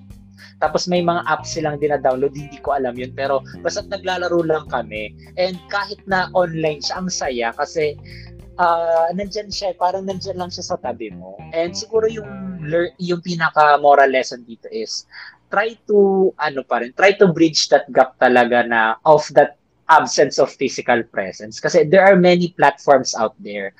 Google is your friend na yung online Uh, ngayong online ano natin ah uh, era ngayong online era, Google is our friend. Try to search platforms where you can interact with your classmates, with your co-workmates, with your colleagues para you don't feel left out kasi yun yung pinaka problem ng online uh, platform ngayon. So with that uh, siguro I the, yun na yung pinaka conclusion ko na try to try to stay connected and ayun um uh, don't be afraid to reach out to your classmates if you have uh, if you have problems kasi even though hindi ka niya mahawakan, yung mga words of encouragement sobrang importante niyan. Totoo, na, impact, nakaka-impact sa lives. Kahit, kahit na uh, yung sob, yung konting pangangamusta lang, ang laking impact na nun. Kaya ayun, yun lang for me. Uh, Stay, uh, ano, have many friends kasi uh, good quality friends naman na uh, to be with you on your uh, on this very long journey pa na tatahakin ninyo sa college life. Totoo. Totoo. Totoo. Tsaka don't be afraid to make friends ha kasi I feel like many people are afraid to make friends ngayong pandemic kasi nga they feel na online lang eh. Oo, uh, online lang uh, which oo. makes more which, which makes the relationship quite distant. Pero marami akong na-meet sa online lang din na naging kaibigan ko until now. Yun. And good friends ko pa rin sila until now. So, I think... Agree. Oh, I think opportunity na mag-meet kayo ng online, masano yung mga ka-section mo. Kasi sila yung magiging support system mo eh. Sila din talaga, I swear. Mahanap mo rin yung group saka, of people. Oh, something to look forward yan eh, diba? Kasi pag yung mm-hmm. tao... parang ang tagal na natin silang nakakausap pero dahil uh, parati mo sila nakakausap pero hindi mo sila nakikita tapos pag nagkita kayo parang ang dami ninyo na pagkukwentuhan, di ba? Oh. Kasi na- naipon eh naipon yung dapat na ninyong nagawa nitong anong uh, nakala- nakaraang linggo, nakaraang buwan, gagawin niyo ninyo pag nagkita kayo. Mm-mm. Di ba? Totoo, totoo. At dahil diyan, isang palakpak naman. Isang palakpak naman diyan. Atin sa ating ano students right now, no? Oo. Oo. Ano na dahil sa professors parang edge yun, no, na kasi speaking from me na nagtuturo rin ako, parang advantage yun unlike nung on, nung physical. Susulat mo sa section na to, buka, mamaya sa kabilang class susulat mo uli. Pero with the help of the online learning, may PowerPoint ka na, pwede mo na i-flash agad. Hindi na extra challenge. And also dun sa mga sinabi ni Benz kanina, parang at nung iba na mag-reach out kayo, extra, uh, extend yourself. Parang i-quote ko na rin, total nag-quote sikat ng favorite author niya. Mag-quote na rin ako ng favorite ko, si Winnie the Pooh. Sabi ni Winnie the Pooh. Hoy, seryoso to ha. Pwede nyo i-search to. Sabi ni Winnie the Pooh, you cannot stay in your corner of the forest waiting for others to come to you. You have to go to them sometimes, which is applicable ngayon, no? You totoo, reach out. Totoo, agree, no? agree. Agree, agree. Tama, tama.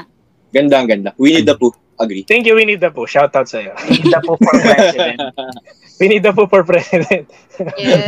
Ayun! Anyway, so so much of everything na pinag-usapan natin. Thank you so much, Benz, for your time, and uh, sana makasama ka pa namin uli, and always always kang welcome dito, no. At uh, maganda yung mga napag-usapan natin. Meron ba kayong mga gustong i-shout out or anything to say for uh, bago tayo mag-close?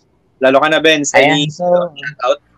For me, uh, shout out sa pamilya ko na ayun. Dalawang dalawang taon ko nang kasama dito sa bahay. Yun. na dahil work from home lang, study from home. Shout out sa inyo sa kabilang kwarto. Oo. Ayan, yun lang naman. Ayun. Shout out din sa inyo mga kakantalkers. Oo.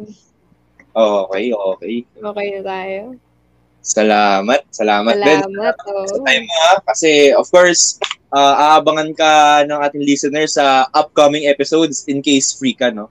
Sige. Oh, yeah. Good luck sa no board problem, exam, no Ben. Good luck, good luck oh, sa oh, good luck, Thank you, luck, thank you. This October twenty twenty-one. Good luck lahat sa inyo. At dahil dyan, isang palakpakan para sa ating... Palakpak. Wait, wait, wait. Wait, wait, wait. So yun lang, thank you sa pakikinig, sa mga nakikinig ngayon, and uh, have a good day sa inyong lahat. God bless you all. Kaya ba, wala na pa kayo sasabihin? Wala mm. na. Wala. So yun lang. Bye-bye guys. Thank you so much. Bye-bye guys. Bye. Bye. Bye. Bye. Love you.